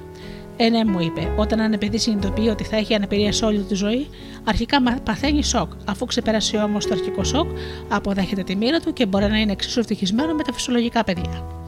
Αισθάνθηκα ότι έπρεπε να βγάλω το καπέλο μου μπροστά σε αυτά τα παιδιά. Με δίδεξαν ένα μάθημα που ελπίζω ότι δεν θα το ξεχάσω ποτέ μου. Να δουλεύεις μόνος σε ένα κλειστό δωμάτιο σε κάποιο γραφείο δεν είναι απλώ μοναχικό, σου στερεί και την ευκαιρία να κάνεις φιλίε με τους άλλους υπαλλήλους στην εταιρεία. Η κυρία Μαρία Γκονζάλης από την Κονταλαχάρα του Μεταξικού είχε ακριβώς μια τέτοια δουλειά. Ζήλευε τη συντριφικότητα των υπόλοιπων ανθρώπων στην εταιρεία που τους άκουγε να κοβεντιάζουν και να γελούν. Τις πρώτες εβδομάδες που δούλευε εκεί, όταν περνούσε μπροστά από τους, παίρνει με συστολή από την άλλη πλευρά. Μετά από μερικές εβδομάδες είπε μέσα της: Μαρία, μην περιμένεις από τις άλλες γυναίκες να έρθουν σε σένα. Πρέπει να βγεις έξω και να πας εσύ να τις συναντήσεις. Την επόμενη φορά που πήγε στο ψύκτη, έβαλε το πιο της καλό χαμόγελο και ρωτούσε όποιον συναντούσε: Για πώ είσαι σήμερα. Η αντίδραση ήταν άμεση. Της αντεπέδωσαν χαμόγελα και χαιρετίσματα. Ο διάδρομος έμοιαζε να είναι πιο φωτεινός και η δουλειά τη πιο φιλική. Άρχισαν να αναπτύσσει γνωριμίες και κάποιες από αυτές ορίμασαν και έγιναν φιλίες. Η δουλειά της και η ζωή της έγιναν πιο ευχάριστες και πιο ενδιαφέρουσες. Μελέτησε την επόμενη συμβολή του δικημογράφου και συγγραφέα Έλμπερτ Χάμπαρντ. Αλλά να θυμάστε ότι με το διάβασμά της και μόνο δεν θα γίνει τίποτα, πρέπει να την εφαρμόσετε. Κάθε φορά που βγαίνεις έξω, να ρουφάς το πηγούνι σου, να σηκώνεις ψηλά το μετωπό σου και να γεμίζεις τα πνευμόνια σου όσο χωράνε. Να χαιρετάς τους φίλους σου με χαμόγελο και να δίνεις την ψυχή σου στο χέρι σου κάθε φορά που χαιρετάς. Μη φοβάσαι να σε παρεξηγήσουν και να μην χάνεις λεπτός σε σκέψεις για τους εχθρούς σου. Προσπάθησε να βάλεις σταθερά στο μυαλό σου αυτό που θέλεις. Να κάνεις και μετά χωρίς να, αλλάξ, να αλλαξοτρομήσει. Προχώρησε κατευθείαν στο στόχο σου. Να έχεις πάντα κατά νου τα σπουδαία και εξαιρετικά πράγματα που θέλεις να καταφέρεις και θα διαπιστώσεις καθώς θα περνούν οι μέρες ότι θα αρπάξεις υποσυνείδητα κάθε ευκαιρία που χρειάζεσαι για να ολοποιήσει τις επιθυμίες σου όπως ακριβώς παίρνουν τα κοράλια από, παίρνουν, τα κοράλια από την παλήρια όλα τα στοιχεία που χρειάζονται. Σχηματίσε στο μυαλό σου την εικόνα του ικανού, σοβαρού και χρήσιμου ανθρώπου που επιθυμείς να είσαι και αυτή η σκέψη σου θα μετατρέπει θα, ώρα με την ώρα το συγκεκριμένο άτομο αυτό. Η σκέψη είναι πανίσχυρη. Διατήρησε τη σωστή νοοτροπία. Την νοοτροπία του θάρρους, της ειλικρίνειας, της καλής καρδιάς. Να σκέφτεσαι σωστά σημαίνει να δημιουργείς. Όλα τα πράγματα είναι αποτελέσματα των επιθυμιών και κάθε έτοιμη προσευχή εισακούγεται. Γινόμαστε αυτό που βάζουμε βαθιά μας στην καρδιά μας. Κράτα ψηλά το πηγούνι και το μέτωπό σου. Είμαστε μικροί θεοί στο κοκούλι μας. Οι αρχαίοι Κινέζοι ήταν άνθρωποι σοφοί, σοφοί στα καθημερινά των ανθρώπων και είχαν μια παροιμία που αξίζει να την αντιγράψουμε και να την κολλήσουμε στον καθρέφτη. Έλεγαν λοιπόν πως ο άνθρωπος χωρίς χαμογελαστό πρόσωπο δεν πρέπει να ανοίγει μαγαζί. Το χαμόγελό σου είναι ο κυριαφόρο της καλής σου θέλησης. Το χαμόγελό σου φωτίζει τις ζωές όσο τον βλέπουν. Για κάποιον που αντιμετωπίζει δεκάδες συνοφριωμένους και κατσούφιλου ανθρώπους που αποστρέφουν το βλέμμα τους, το χαμόγελό σου είναι σαν τον ήλιο που ξεπροβάλλει από τα σύννεφα. Πολύ περισσότερα μάλιστα όταν αυτός ο κάποιος αισθάνεται πίεση από τα αφεντικά του, τους πελάτες του, τους δασκάλους, τους γονείς, τα παιδιά του. Ένα χαμόγελο μπορεί να τον βοηθήσει να καταλάβει ότι δεν είναι όλα απελπιστικά, ότι υπάρχει χαρά στον κόσμο. Πριν από κάποια χρόνια, ένα πολυκατάστημα της Νέας Υόρκης δημοσίευσε το επόμενο φιλοσοφημένο κείμενο ως διαφημιστική καταχώρηση προς τιμή του προσωπικού της σε αναγνώριση της πίεση που δέχονται την περίοδο των Χριστουγέννων. Η αξία ενός χαμόγελου τα Χριστούγεννα. Δεν κοστίζει τίποτα, μα δημιουργεί πολλά. Πλουτίζει αυτούς που το παίρνουν χωρίς να φτωχαίνει αυτούς που το προσφέρουν. Διαρκεί μόνο μια στιγμή, αλλά η νεμιασή του κρατάει πολλές φορές για πάντα. Κανείς δεν είναι τόσο πλούσιος που να μην το χρειάζεται και κανένας δεν είναι τόσο φτωχός όσο αυτοί που το στερούνται. Φέρνει ευτυχία στο σπίτι, δυναμώνει την καλή προαίρεση στη δουλειά και είναι το παρασύνθεμα των φίλων. Προσφέρει ανάπαυση στον πιο εξαντλημένο, φώτιση στον αποθαρρυμένο, ηλιαχτίδες στο λυπημένο και αποτελεί το καλύτερο φυσικό αντίδοτο για κάθε στενοχώρια. Κι όμως δεν μπορείς να το αγοράσεις, δεν μπορείς να το ζητιανέψει, δεν μπορείς να το δανειστείς, δεν μπορείς να το κλέψεις. Γιατί αποκτά αξία μόνο όταν το δρέσει σε κάποιον. Αν συμβεί λοιπόν μέσα στο άγχος των τελευταίων αγορών για τα Χριστούγεννα κάποιοι από τους πολιτές να έχουν εξαντληθεί τόσο πολύ ώστε μπορούν, να μην μπορούν να σας προσφέρουν ένα χαμόγελο, μπορούμε να παρακαλέσουμε να τους προσφέρετε εσείς το δικό σας. Γιατί κανένας δεν χρειάζεται περισσότερο ένα χαμόγελο από αυτούς που δεν τους έχει μείνει παρά, δεν έχει μείνει κανένα για να προσφέρουν. Δεύτερη λοιπόν συμβουλή είναι να χαμογελάσει.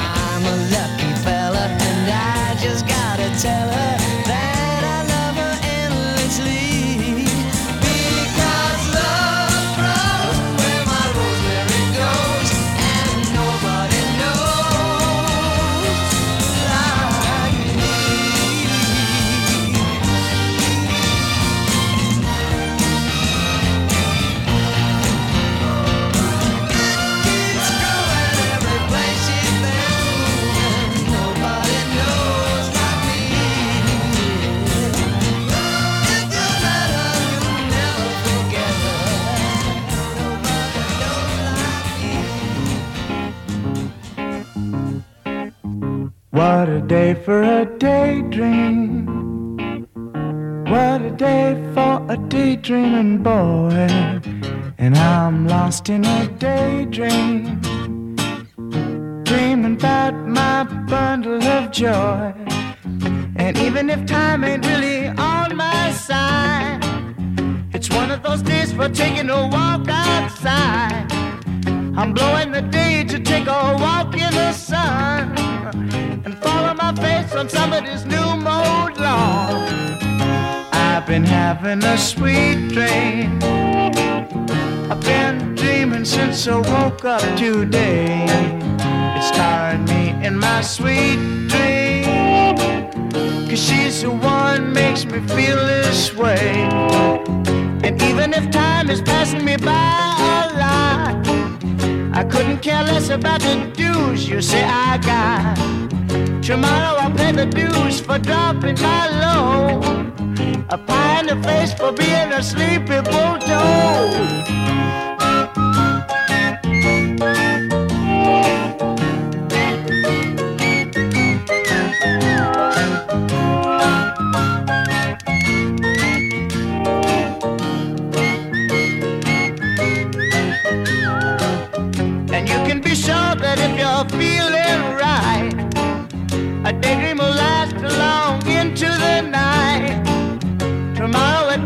At you may pick up your ears, or you may be daydreaming for a thousand years. What a day for a daydream, custom made for a daydreaming boy. I'm lost in a daydream, dreaming about my bundle of joy.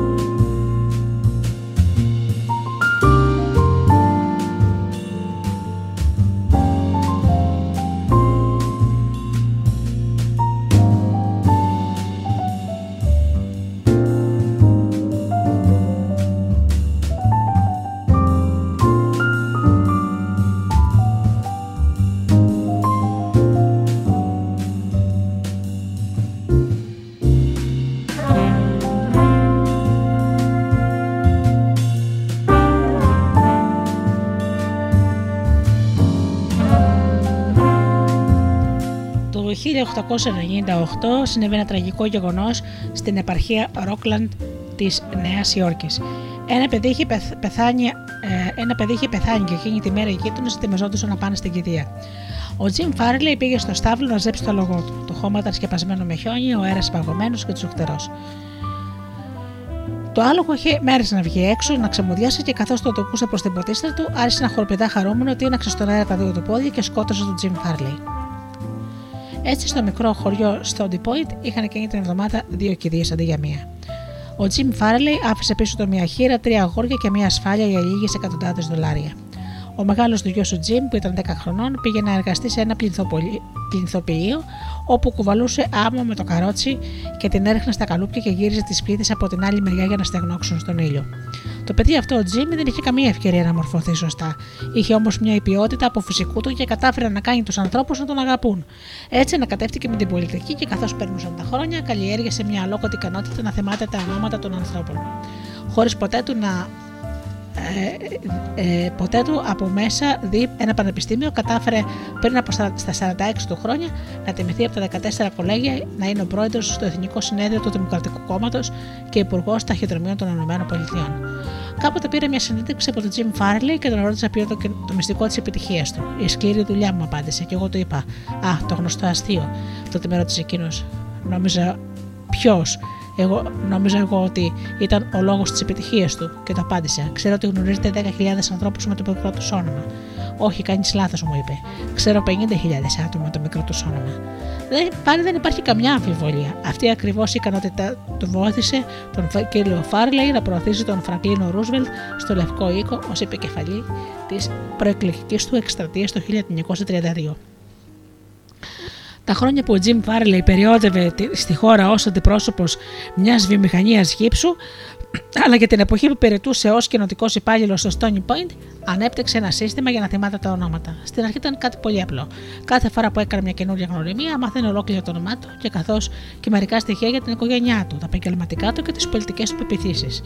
Τακτοποιούσε όλα καλά αυτά τα στοιχεία στο μυαλό του μέσα στη συνολική εικόνα που είχε για το πρόσωπο αυτό και την επόμενη φορά που του συναντούσε, ακόμα και αν είχε περάσει ένας χρόνος, μπορούσε να του σφίξει το χέρι και να το ρωτήσει νέα για την οικογένειά του και να ενδιαφερθεί ακόμα και για τα άνθη που φύτευε στον κήφο του.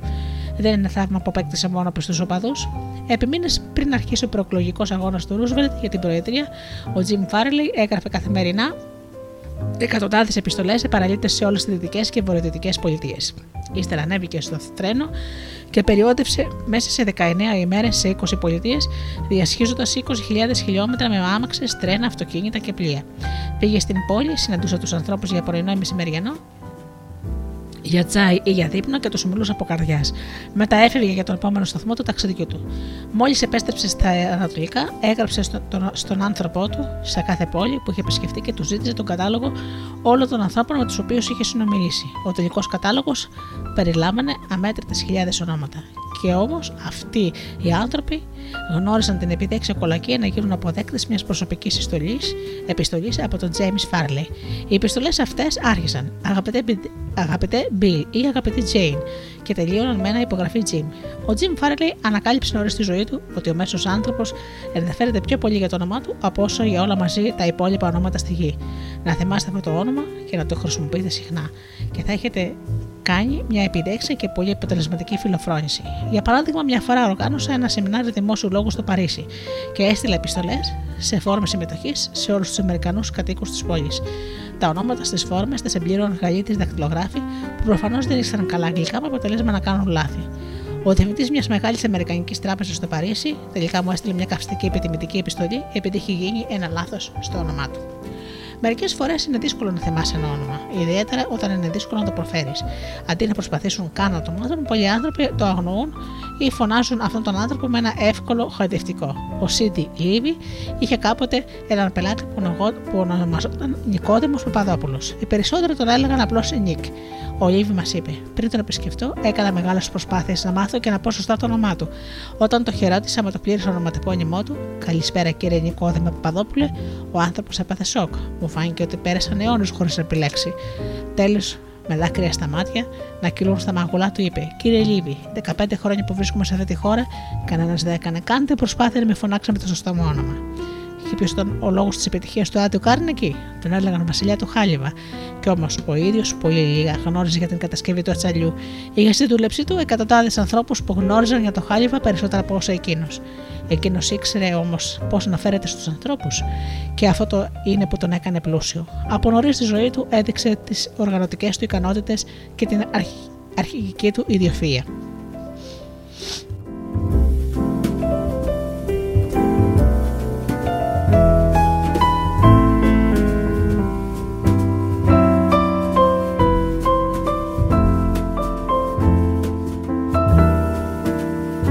Τη σημασία που δίνουν οι άνθρωποι στο όνομά τους την ανακάλυψε όταν ήταν 10 χρονών και χρησιμοποίησε αυτή την ανακάλυψη για να κερδίσεις τη συνεργασία των άλλων. Ένα παράδειγμα. Μικρό παιδί ακόμα στη Σκωτία έπιασε μια κουνέλα. Πριν πεις κείμενο, είχε ολόκληρη φωλιά με κουνελάκια και δεν είχε τίποτα να τα ταΐσει. Είχε όμως μια εξαιρετική ιδέα. Είπε στα γενοτρόπουλά του, αγόρια και κορίτσια, ότι όποιος μάζευε και του έφερνε αρκετό τριφύλι και ραντίκια για να ταΐσει τα κουνέλια, θα βάφτιζε ένα μικρό με το όνομά του. Το σχέδιό του λειτουργήσε σαν μαγικό και ο Κάρναγκη δεν το ξέχασε ποτέ του. Πολλά χρόνια αργότερα κατάφερε να κάνει εκατομμύρια χρησιμοποιώντας την ίδια ψυχολογία στις επιχειρήσεις του. Ήθελε για παράδειγμα να πουλήσει χαλίβδινες αράγε στην Pennsylvania Railroad,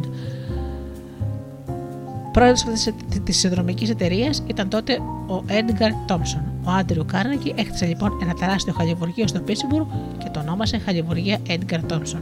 Και τώρα να ακούεις, να δω αν μπορείς να το λύσεις. Όταν η Pennsylvania Railroad χρειάστηκε χαλίβδινε ράγες, από πού λες τις αγόρασε ο George Edgar Thompson, πώς, από τα πολυκαταστήματα Sears and Roebuck, όχι, όχι, λάθος, δοκίμασα ξανά. Την εποχή που ο Κάρνεγκι και ο George Pullman ανταγωνίζονταν σκληρά για την κυριαρχία στον κλάδο των ταξιδιών με, με, με κλινάμαξες, ο βασιλιάς του Χάλιβα;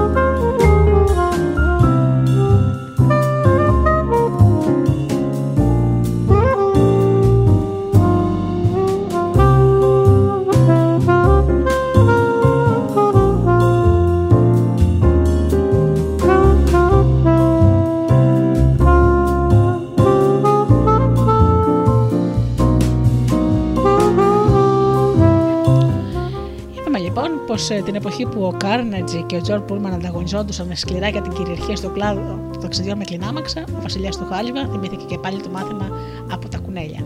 Η Central Transportation Company, που ήταν υπό τον έλεγχο του Κάρνεγκη, ήταν σε αντιπαράθεση με την εταιρεία Pullman και οι δύο προσπαθούσαν να επεκτείνουν τη δραστηριότητα των κλιναμαξών τους στις γραμμές της σιδηροδρομικής εταιρείας Union Pacific Railroad χρησιμοποιώντας όλα τα μέσα. Χτυπούσαν ο ένας τον άλλον στις τιμές και καταστρέφοντας κάθε δυνατότητά τους να αποκομίσουν κέρδη. Εκείνες τις μέρες ο Κάρνεγκι και ο Πούλμαν βρισκόταν στη Νέα Υόρκη για να μιλήσουν στο διοικητικό συμβούλιο της Union Pacific. Ένα βράδυ που συναντήθηκαν στο ξενοδοχείο Σεντ Νίκολας, ο Κάρνεγκι είπε: Καλησπέρα κύριε Πούλμαν. Μου φαίνεται ότι φερόμαστε και οι δύο σα βλάκες. Τι εννοείτε, ρώτησε ο Πούλμαν. Ο Κάρνεγκι του εξήγησε τότε τι είχε στο μυαλό του. Μια συγχώνευση των ενδιαφερόντων τους παρουσίασε με λαμπερά χρώματα τα αμοιβαία ωφέλη που θα είχαν από τη συνεργασία αντί για, τα, για τον ανταγωνισμό. Ο Πούλμαν άκουγε προσεκτικά, αλλά ε, δεν είχε πιστεί εντελώς. Τελικά τον ρώτησε και πώς θα ονομάζεται η νέα εταιρεία, και ο Κάρνικη απάντησε αμέσως. Μα φυσικά, Pullman Pal, Pullman Palace Car Company. Το πρόσωπο του Πούλμαν φωτίστηκε. Ελάτε στο δωμάτιό μου, είπε να το συζητήσουμε. Η συζήτηση εκείνη έγραψε βιομηχανική ιστορία. Αυτή η πολιτική να θυμάται και να τιμά τα ονόματα των φίλων και των συνεργατών του ήταν ένα από τα ηγετικά μυστικά του Άντριου Κάρνεγκη. Ήταν περήφανος για το γεγονός ότι μπορούσε να φωνάξει πολλούς εργάτε των εργοστασίων του με το μικρό του σώμα και γνώριζε και καμάρωνε ότι όσο διοικούσε άμεσα ο ίδιος, καμιά απεργία δεν είχε διαταράξει τις φλόγες στα χαλιβουργία του. Ο Μπέντον Λαβ, πρόεδρος της Texas Commerce Ban Shares, πιστεύει ότι όσο μεγαλώνει μια εταιρεία γίνεται πιο απόμακρη και ψυχρή. Ένας τρόπος για να ζεσταθούν τα πράγματα, είπε, είναι να θυμάσαι τα ονόματα των ανθρώπων.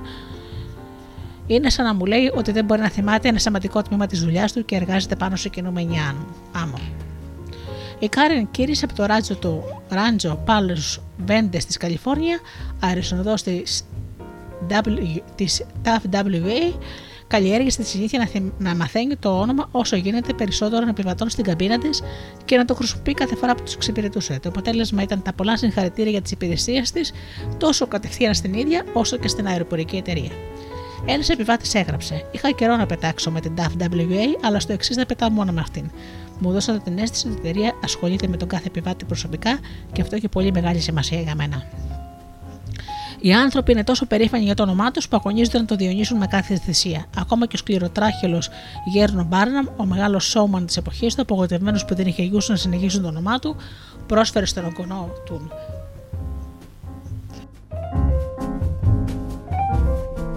του λέει 25.000 δολάρια για να πάρει το όνομα Barnum, λέει.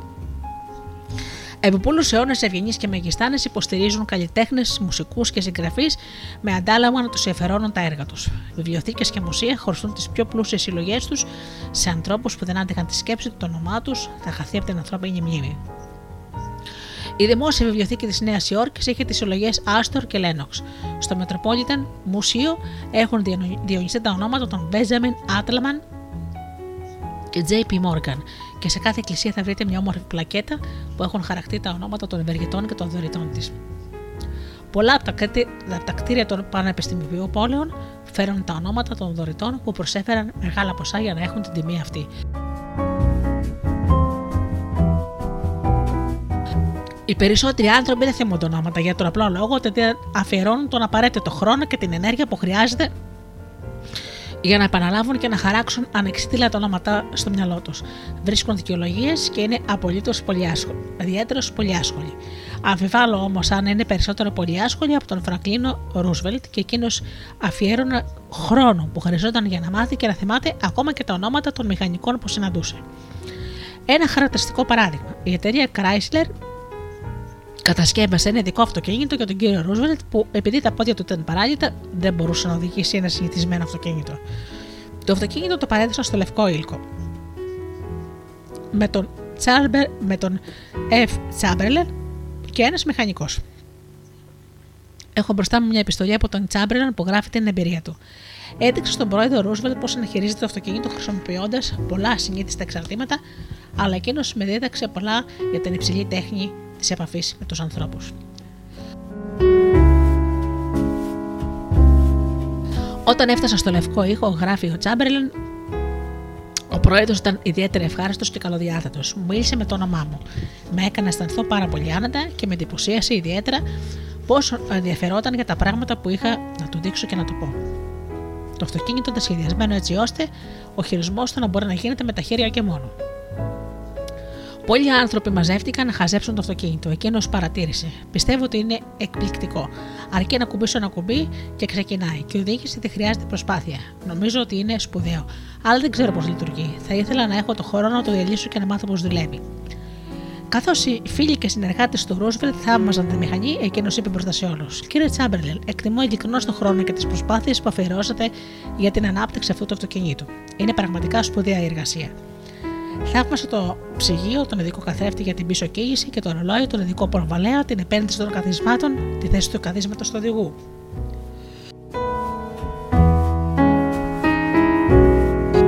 Τις ειδικές βαλίτσες στο χώρο αποσκευών με το μονόγραμμά του σε κάθε μία ξεχωριστά. Με άλλα λόγια, παρατήρησε με κάθε λεπτομέρεια όσα γνώριζε πως είχα φροντίσει προσεκτικά. Φρόντισε να τα δείξει όλα αυτά τα εξαρτήματα στην κυρία Ρούσβελτ, την Υπουργό Εμπορίου της Πινίδα Πέρκιν και στον γραμματέα του. Έφτασε μέχρι και το γέρο αχθοφόρο του Λευκού Οίκου και του είπε: George, αυτές οι βαλίντιζε θέλουν μεγάλη προσοχή.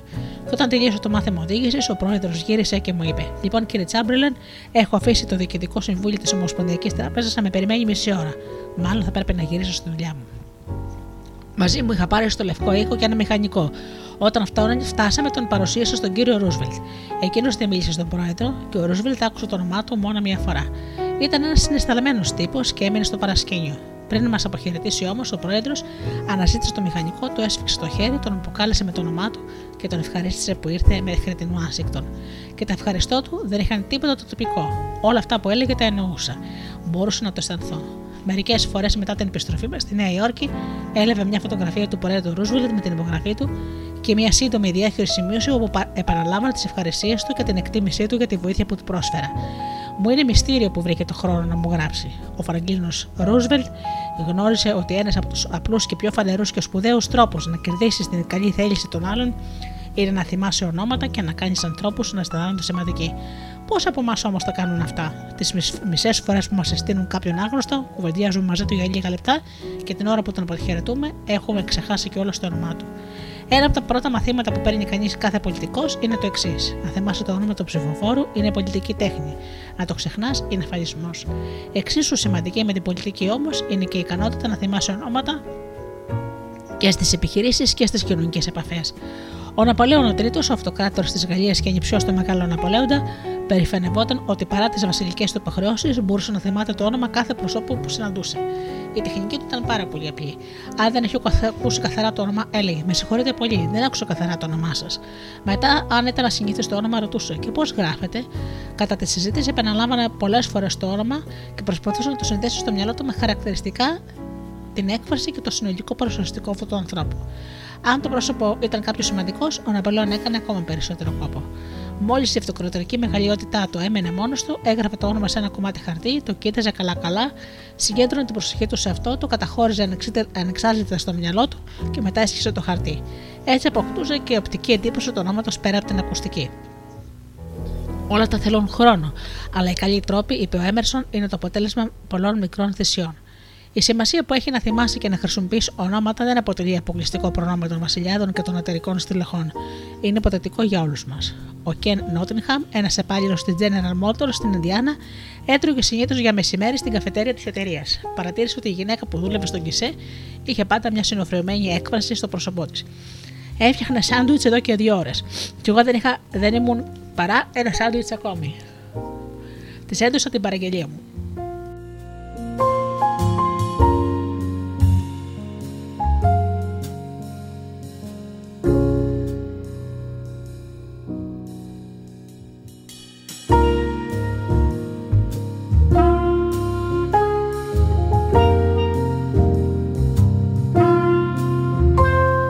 Έδωσε την παραγγελία μου, ζήγησε το ζαμπόν σε μια μικρή ζεγαριά, έβαλε ένα φύλλο μαρούλι και λίγες πατάτες σε τσίπ και μου τα έδωσε. Την επόμενη φορά στάθηκα πάλι στην ίδια ώρα, η ίδια γυναίκα με το ίδιο συνοφρίωμα.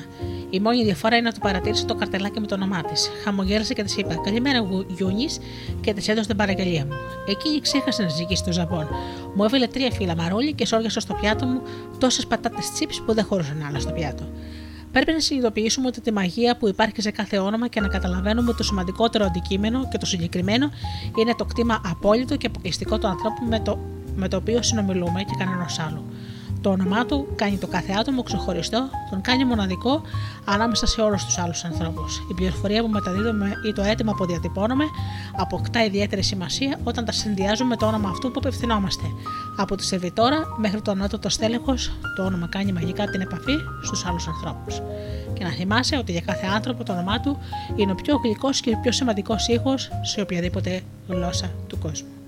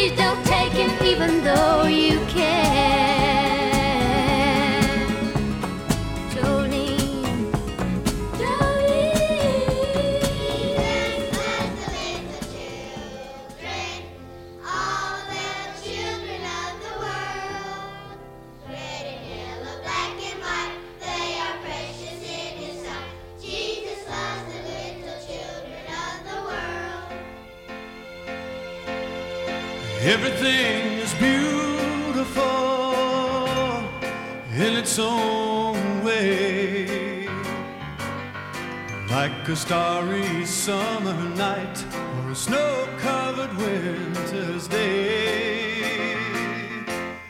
And everybody's beautiful in their own way. And under God's heaven, the world's gonna find a way. There is none so blind as he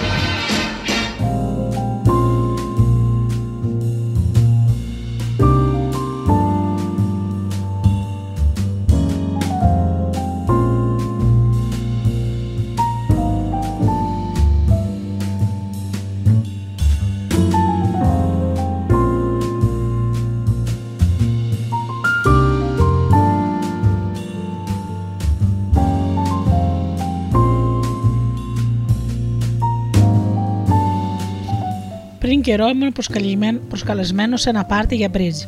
Εγώ δεν παίζω bridge και στο πάρτι ήταν μια κυρία που επίσης δεν έπαιζε bridge. Η κυρία είχε ανακαλύψει ότι κάποτε ήμουν μάνατζερ στον Lowell Thomas πριν κάνει καριέρα στο ραδιόφωνο. Και είχα ότι είχα ταξινο...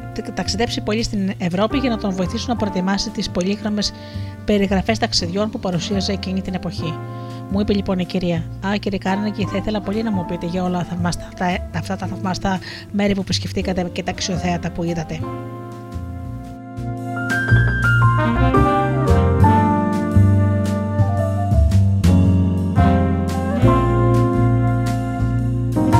Καθώς λοιπόν καθόμασταν σε ένα καναπέ, παρατήρησε ότι μόλις είχα επισ... ότι μόλις, ε, είχε επιτρέψει στο... επιστρέψει με το σύζυγό της από ένα ταξίδι στην Αφρική. Στην Αφρική είπαμε θαυμασμό, πολύ ενδιαφέρον. Ήθελα πάντα να δω την Αφρική, αλλά δεν κατάφερα ποτέ μου να πάω και με εξαίρεση ένα 24ωρο στο Λογέρι. Πείτε μου, επισκεφτήκατε τη χώρα των μεγάλων θεραμάτων. Ναι, μα πόσο τυχεροί είστε, σας ζηλεύω. Μιλήστε μου για την Αφρική. Το θέμα ήταν αρκετό για να μιλάει επί τρία τέταρτα της ώρας. Δεν με ξαναρώτησε ούτε μια φορά που είχα πάει, ούτε τι είχα δει. Δεν ήθελα να μου ακούσει να μιλάω για τα δικά μου ταξίδια. Το μόνο που ήθελε ήταν ένας ενδιαφερόμενος ακροατής για να μπορέσει να καλλιεργήσει τον εγωισμό της και να το διηγηθεί που είχε βρεθεί. Ήταν μια σπάνια περίπτωση. Όχι, οι περισσότεροι άνθρωποι έτσι είναι.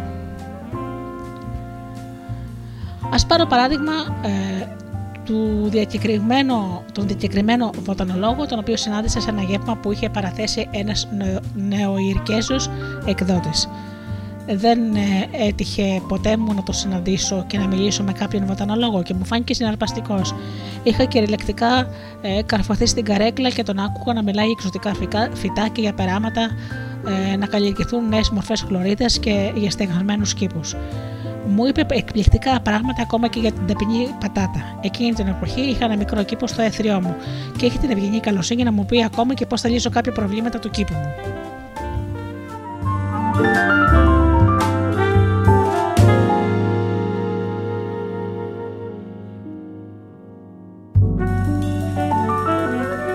Όπως ανέφερα ήδη, ήμασταν προσκεκλημένοι σε ένα γεύμα. Θα υπήρχαν καμιά ντουζίνα προσκεκλημένοι.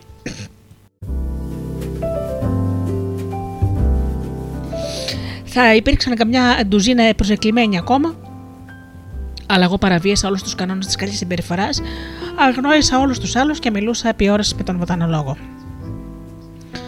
Περασμένα μεσάνυχτα πια, καλλιέργησα τους πάντες και αποχώρησα. Ο βοτανολόγος στράφηκε στον, στον οικοδεσπότη και του έκανε πολλά κολοκευτικά κομπλιμέντα. Είπε ότι η συζήτηση μαζί μου του, προκάλεσε μια δε... του αποτέλεσε μια ιδιαίτερη πρόκληση. Ο, ήμουν αυτό και ήμουν και το άλλο και σε μια τελευταία ανάλυση ήμουν πολύ ενδιαφέρον και συζητητής. Πολύ ενδιαφέρον συζητητής. Εγώ που δεν είχα πάει, δεν είχα πει σχεδόν ποτέ, δεν είπα καμία κουβέντα από την ώρα που άρχισε να μιλάει. Θα μου ήταν άλλωστε αδύνατο να ζητήσω οποιαδήποτε, ε, οτιδήποτε και να συζητήσω μαζί του χωρίς να αλλάξω θέμα, αφού δεν ήξερα για βοτανολογία περισσότερα από όσοι ήξερα για την ανατομία των, των πιγκουίνων.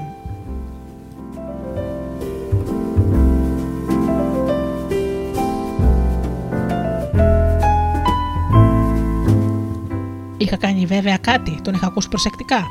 Τον είχα ακούσει επειδή ήταν πραγματικά ενδιαφέρον αυτό που έλεγε. Και εκείνος το διαισθάνθηκε και φυσικά είχε ευχαριστηθεί. Το να ακούσουμε αυτόν τον τρόπο είναι ένα από τα μεγαλύτερα κοπλιμέντα που μπορείς να κάνεις σε έναν άνθρωπο.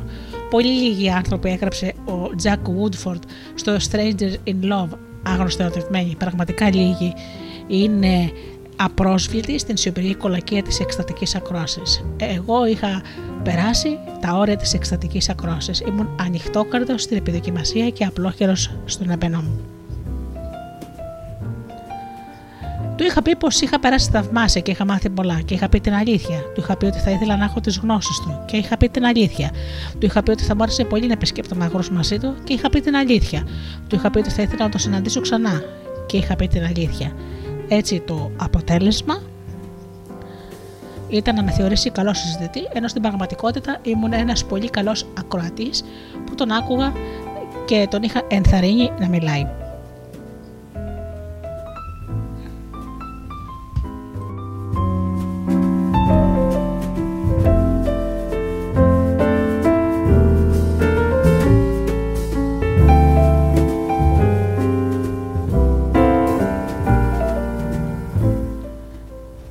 Το μυστικό, το μυστήριο μιας επιτυχημένης επαγγελματικής συνάντησης. Σύμφωνα με τον τέο πρόεδρο του Πανεπιστημίου Harvard, Charles Elliot, δεν υπάρχουν μυστικά για τις επιτυχημένες επαγγελματικές συζητήσεις.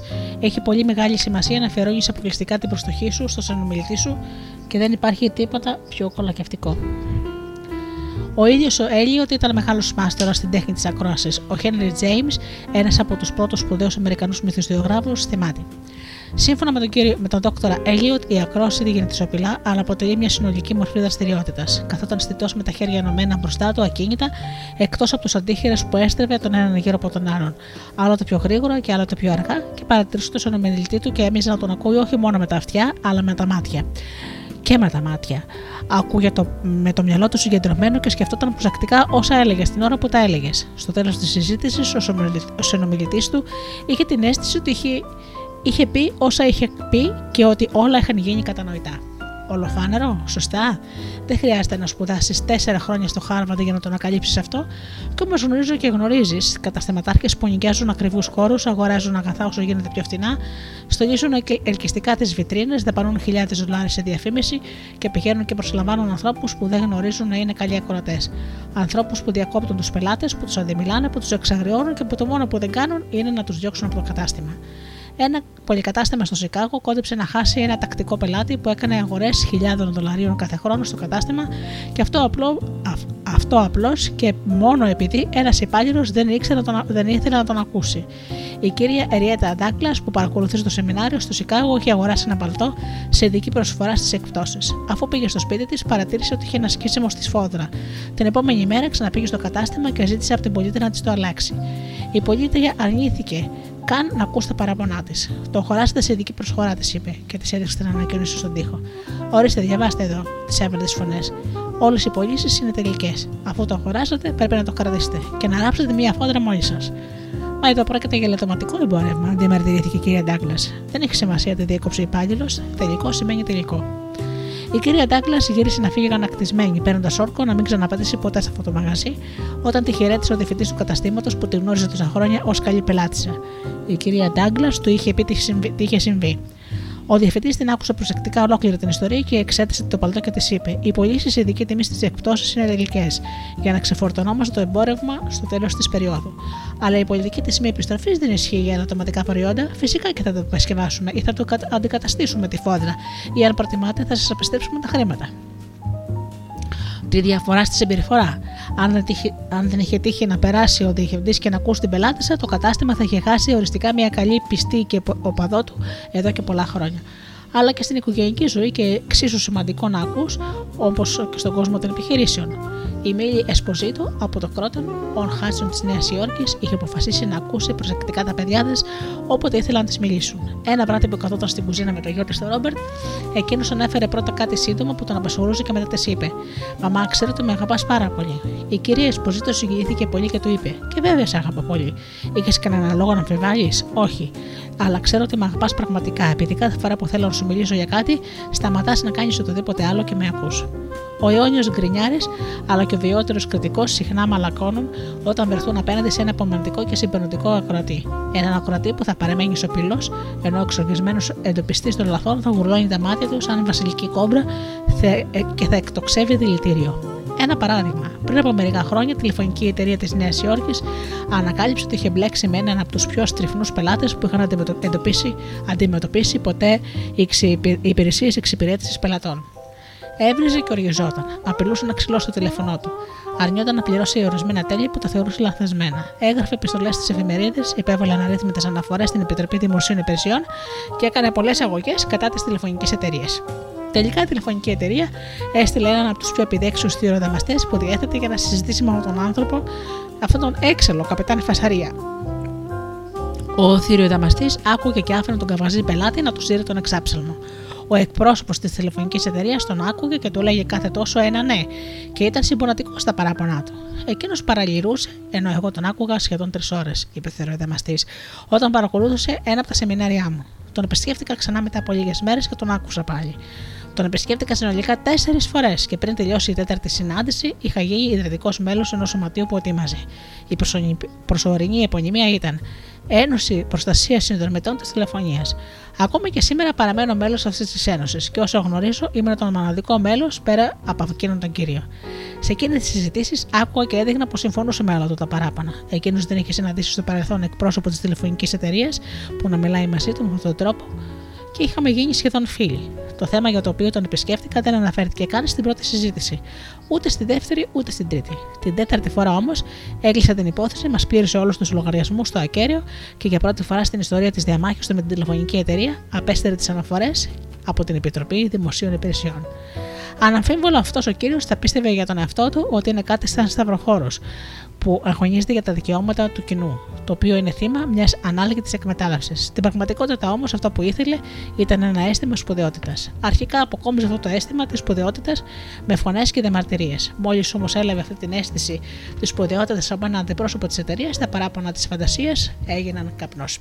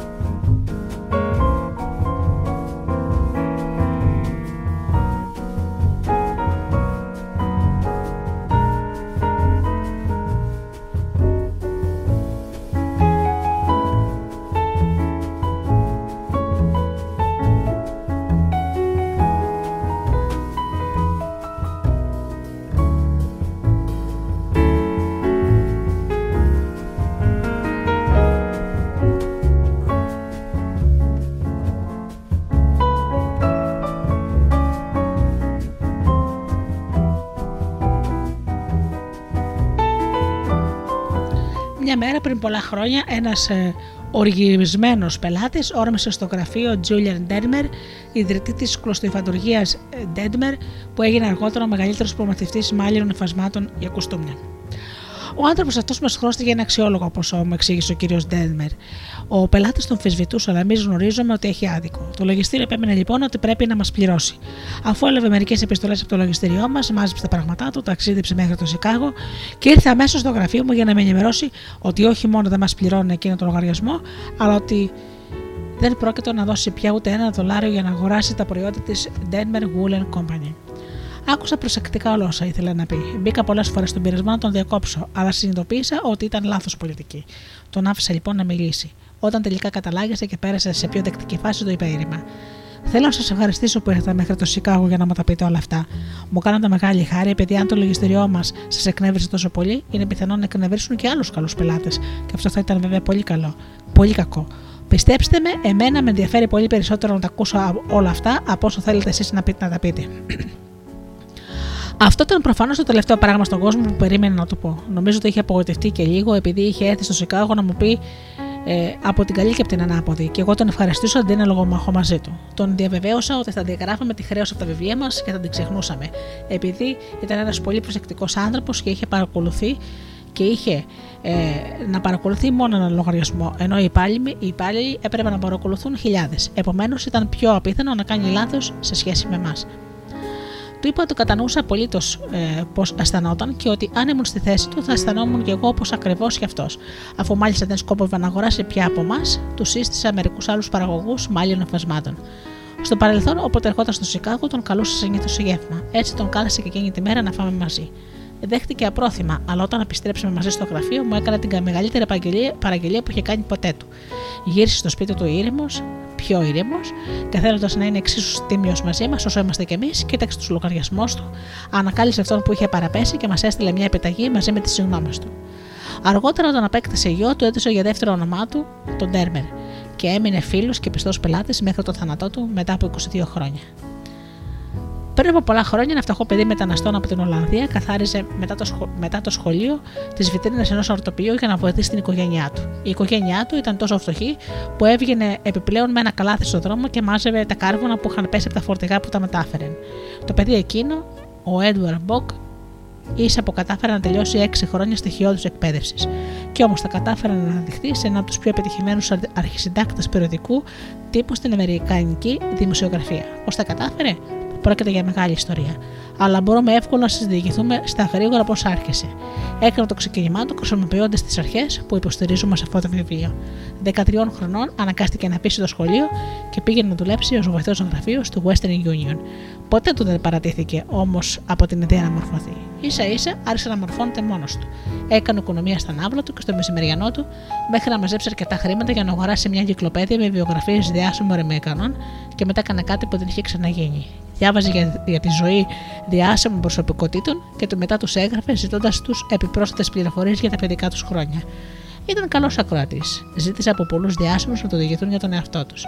Έγραψε στο στρατηγό James Carfield, την εποχή που ήταν υποψήφιος για πρόεδρο και τον ρώτησε αν αληθεύει ότι μικρός ρυμουλκούσε φορτηγίδες σε κανάλια. Ο Γκάρφιλντ του απάντησε. Έγραψε στον στρατηγό Γκραντ και να τον ρωτήσει σχετικά με κάποια μάχη και ο Γκραντ του σχεδίασε ένα χάρτη και προσκάλεσε το 14χρονο τότε αγόρι σε δείπνο και πέρασε όλο το απόγευμα συζητώντας μαζί του. Σύντομα, ο μικρός κλητήρας της Western Union βρέθηκε να αλληλογραφεί με πολλούς φημισμένους ανθρώπους της χώρας, τον Ralph Waldo Emerson, τον Oliver Wendell Holmes, τον Longfellow, την κυρία Lincoln, τη Louisa May Alcott, τον στρατηγό Σέρμαν και τον Τζέφερσον Ντέιβις. Όχι μόνο γελογραφούσε με όλους αυτούς τους συγκεκριμένους ανθρώπους, αλλά όποτε είχε άδεια επισκεπτόταν πολλούς από αυτούς και ήταν ευπρόσδεκτος φιλοξενούμενος στα σπίτια τους.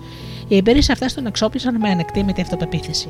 Αυτοί οι άντρες και αυτές οι γυναίκες του πρόσφεραν το όραμα και την φιλοδοξία που σημάδεψαν τη ζωή του. Και επιτρέψτε μου να σας επαναλάβω ότι όλα αυτά έγιναν δυνατά απλώς και μόνο με την εφαρμογή των αρχών που προσιάζουμε εδώ. Ο Άιζακ Μάρκοσον ήταν δημοσιογράφος που πήρε συνεντεύξεις από εκατοντάδες διασημότητες και δήλωσε ότι πολλοί άνθρωποι δεν καταφέρουν να κάνουν καλή εντύπωση επειδή δεν ακούν προσεκτικά. Είναι τόσο υποσχολημένοι με αυτό που θέλουν να πούν μετά, που δεν κρατούν ανοιχτά τα αυτιά τους. Πολλοί σημαντικοί άνθρωποι μου έχουν πει ότι προτιμούν τους καλούς ακροατές από καλούς ομιλητές, αλλά η ικανότητα να ακούς φαίνεται να είναι η πιο σπάνια αρετή. Αλλά δεν είναι μόνο διασημότητες που αναζητούν καλούς ακροατές, το ίδιο θέλουν και οι συνηθισμένοι άνθρωποι. Όπως έγραψε το Reader's Digest, πολλοί άνθρωποι φωνάζουν γιατρό όταν απλώς χρειάζεται κάποιον να τους ακούσει. Τις πιο σκοτεινές ώρες του εμφυλίου πολέμου, ο Λίνκον έγραφε σε ένα παλιό του φίλο στο Springfield του Illinois και του ζήτησε να έρθει στην Ουάσιγκτον. Ο Λίνκον του έγραψε ότι είχε κάποια προβλήματα που ήθελε να συζητήσει μαζί του. Ο παλιός του γείτονας πήγε στο Λευκό Οίκο και ο Λίνκον το μιλούσε επί ώρες για την προσκοπιμότητα να εκδώσει μια διακήρυξη για την κατάργηση της δουλεία. Ο Λίνκον του παρουσίασε όλα τα συν και τα πλήν μιας τέτοιας κίνησης και μετά του διάβασε επιστολές και άρθρα εφημερίδων που άλλα τον κατηγορούσαν επειδή θα δεν ελευθέρωνε τους σκλάβου και άλλα τον κατηγορούσαν επειδή φοβόταν ότι θα τους ελευθέρωνε. Αφού μίλησε ασταμάτητα από πολλές ώρες, ο Λίνκον έσφιξε το χέρι του παλιού του γείτονα, τον καληνύχτησε και τον έστειλε πίσω στο Ιλινόη χωρίς καν να ρωτήσει τη γνώμη του. Όλη τη συζήτηση την είχε κάνει ο Λίνκον μόνος του. Η διαδικασία αυτή τον βοήθησε να καθαρίζουν τα πράγματα στο μυαλό του. Φαινόταν ξαλαφρωμένο μετά από εκείνη τη συζήτηση, είπε ο φίλος του. Ο, ο, ο Λίνκον δεν χρειαζόταν συμβουλές, χρειαζόταν απλώς ένα φιλικό συμπονετικό ακροατή για να ξεκαθαρίσει μέσα του όσο τον απασχολούσαν. Αυτό θέλουμε άλλωστε όλοι μας όταν έχουμε προβλήματα. Αυτός είναι ίσως το μοναδικό που θέλει ο δυσαρεστημένο πελάτης, ο ανικανοποίητο υπάλληλος και ο πληγωμένος φίλος. Ένας από τους σπουδαίους ακροατέ της σύγχρονης εποχής ήταν ο Σίγμουντ Φρόιντ. Να πως περιέγραψε έναν ένας άνθρωπος που συνάντησε τον Φρόιντ με τον τρόπο που άκουγε. Ήταν σχεδόν βίαιο, τόσο που δεν πρόκειται να το ξεχάσω ποτέ μου. Είχε αρετέ που δεν είχα συναντήσει ποτέ ξανά σε άλλον άνθρωπο. Ποτέ μου δεν είχα δει άνθρωπο με τέτοια αυτοσυγκέντρωση. Δεν είχε, κάνει, δεν είχε να κάνει με την διαπεριστική ματιά που έφτανε στην ψυχή του άλλου. Τα μάτια του ήταν ήρημα και καλοσυνάτα, η φωνή του χαμηλή και ευγενική. Η προσοχή μου έδειχνε η προσοχή που έδειχνε όμως, η κατανόηση των όσων έλεγα, ακόμα και όταν έλεγα άσχημα, ήταν εντυπωσιακή. Δεν έχεις ιδέα τι σημαίνει να σε ακούνε με αυτόν τον τρόπο. Αν θες να ξέρεις πώς να κάνεις τους ανθρώπους να σε αποσχολούν ε, και να σε αποφεύγουν και να σε κορυδεύουν πίσω από την πλάτη σου ή ακόμα και να σε απεχθάνονται ώρε στη συνταγή. Μην ακούς ποτέ κανέναν για, και- για πολλή ώρα. Μίλα ακατάπαυστα με- για τον εαυτό σου. Αν σου δει κάποια ιδέα την ώρα που μιλάει ο άλλος, μην περιμένεις να τελειώσει, διακόψέ τον. Στη μέση της πρότασής του. Γνωρίζεις τους ανθρώπους. Εγώ δυστυχώς γνωρίζω. Και εκπληκτικό είναι ότι κάποιοι από αυτούς είναι διακεκριμένοι άνθρωποι. Πληκτικοί είναι τίποτα περισσότερο από άνθρωποι ανιαροί, φαρμακομένοι από τον εγωισμό τους, μεθυσμένοι από την αίσθηση της σπουδαιότητάς τους. Οι άνθρωποι που μιλάνε μόνο για τον εαυτό τους σκέφτονται μόνο τον εαυτό τους. Και οι άνθρωποι που σκέφτονται μόνο τον εαυτό τους, είπε ο Δόκτωρ Νίκολας Μάρι Μπάτλερ, πρόεδρος του Πανεπιστημίου Κολούμπια επί πολλά χρόνια, είναι αγαράπευτα αμόρφωτοι, είναι αμόρφωτοι, είπε ο Μπάτλερ, ανεξάρτητα από την εκπαίδευση που έχουν πάρει. Αν θέλεις λοιπόν να γίνεις καλός συζητητής, μάθε να είσαι προσεκτικός ακροατής. Για να είσαι ενδιαφέρον, να ενδιαφέρεσαι. Να ρωτάς πολλά πράγματα που οι άλλοι ευχαριστούνται να τα απαντούν. Ενθάρρυνά τους να μιλούν για τον εαυτό τους και για τα κατορθώματά τους. Να θυμάσαι ότι οι άνθρωποι με τους οποίους συζητάς ενδιαφέρονται 100 φορές περισσότερο για τον εαυτό τους και τις επιθυμίες τους και τα προβλήματά τους από όσο ενδιαφέρονται για σένα και τα δικά σου προβλήματα. Για κάθε άνθρωπο, ο πονοδοντός του είναι πιο σημαντικός από εκατομμύρια ανθρώπων που πεθαίνουν στον κόσμο από την πείνα. Ένας σπυράκι στο σβέρκο του τον ενδιαφέρει περισσότερο από 40 σεισμούς στην Αφρική. Να το θυμάσαι αυτό την επόμενη φορά που θα ξεκινήσει μια συζήτηση. Έτσι λοιπόν, το να είσαι ένας καλός ακροατής, να εθαρρύνει τους άλλους να μιλούν για τον εαυτό τους, είναι μια πολύ πολύ καλή συμβουλή για να γίνεις ένας τέλειος συζητητής.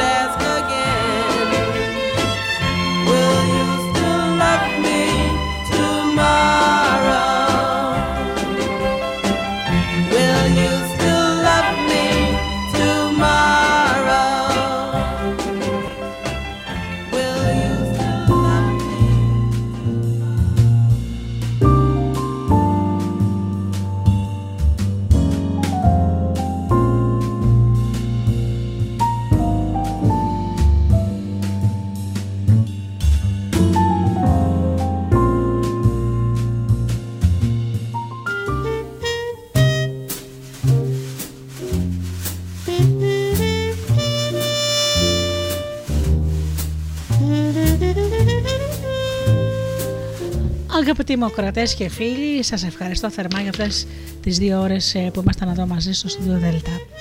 Ε, σήμερα ξεκίνησα λίγο πιο νωρίς λόγω κάποιου θέματος που με απασχολεί, αλλά όμως δεν μπορούσα με τίποτα να αφήσω τη συντροφιά σας γιατί θα μου κόστιζε πραγματικά πάρα πολύ.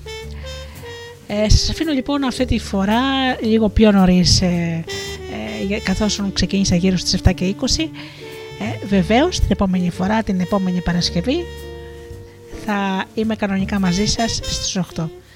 Να ξέρετε ότι σας αγαπώ πάρα πολύ και είσαστε αναπόσπαστο μέρος της καθημερινότητάς μου. Όλη την εβδομάδα σκέφτομαι ποιο θέμα να παρουσιάσω και πώς θα ε, σας μεταδώσω τα ωραία πράγματα που έχω διαβάσει, τα ωραία πράγματα που έχω ζήσει. Φίλοι μου, σας εύχομαι να περνάτε καλά, να είστε καλά και αγαπήστε τον άνθρωπο που βλέπετε κάθε μέρα στο καθρέφτη. Καλό σας βράδυ.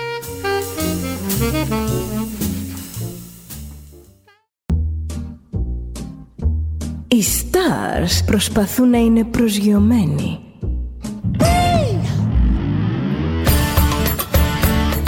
Ένα star είναι συνέχεια στον αέρα. Συνέχεια στον αέρα. Στο Δέλτα ζεις μαζί του.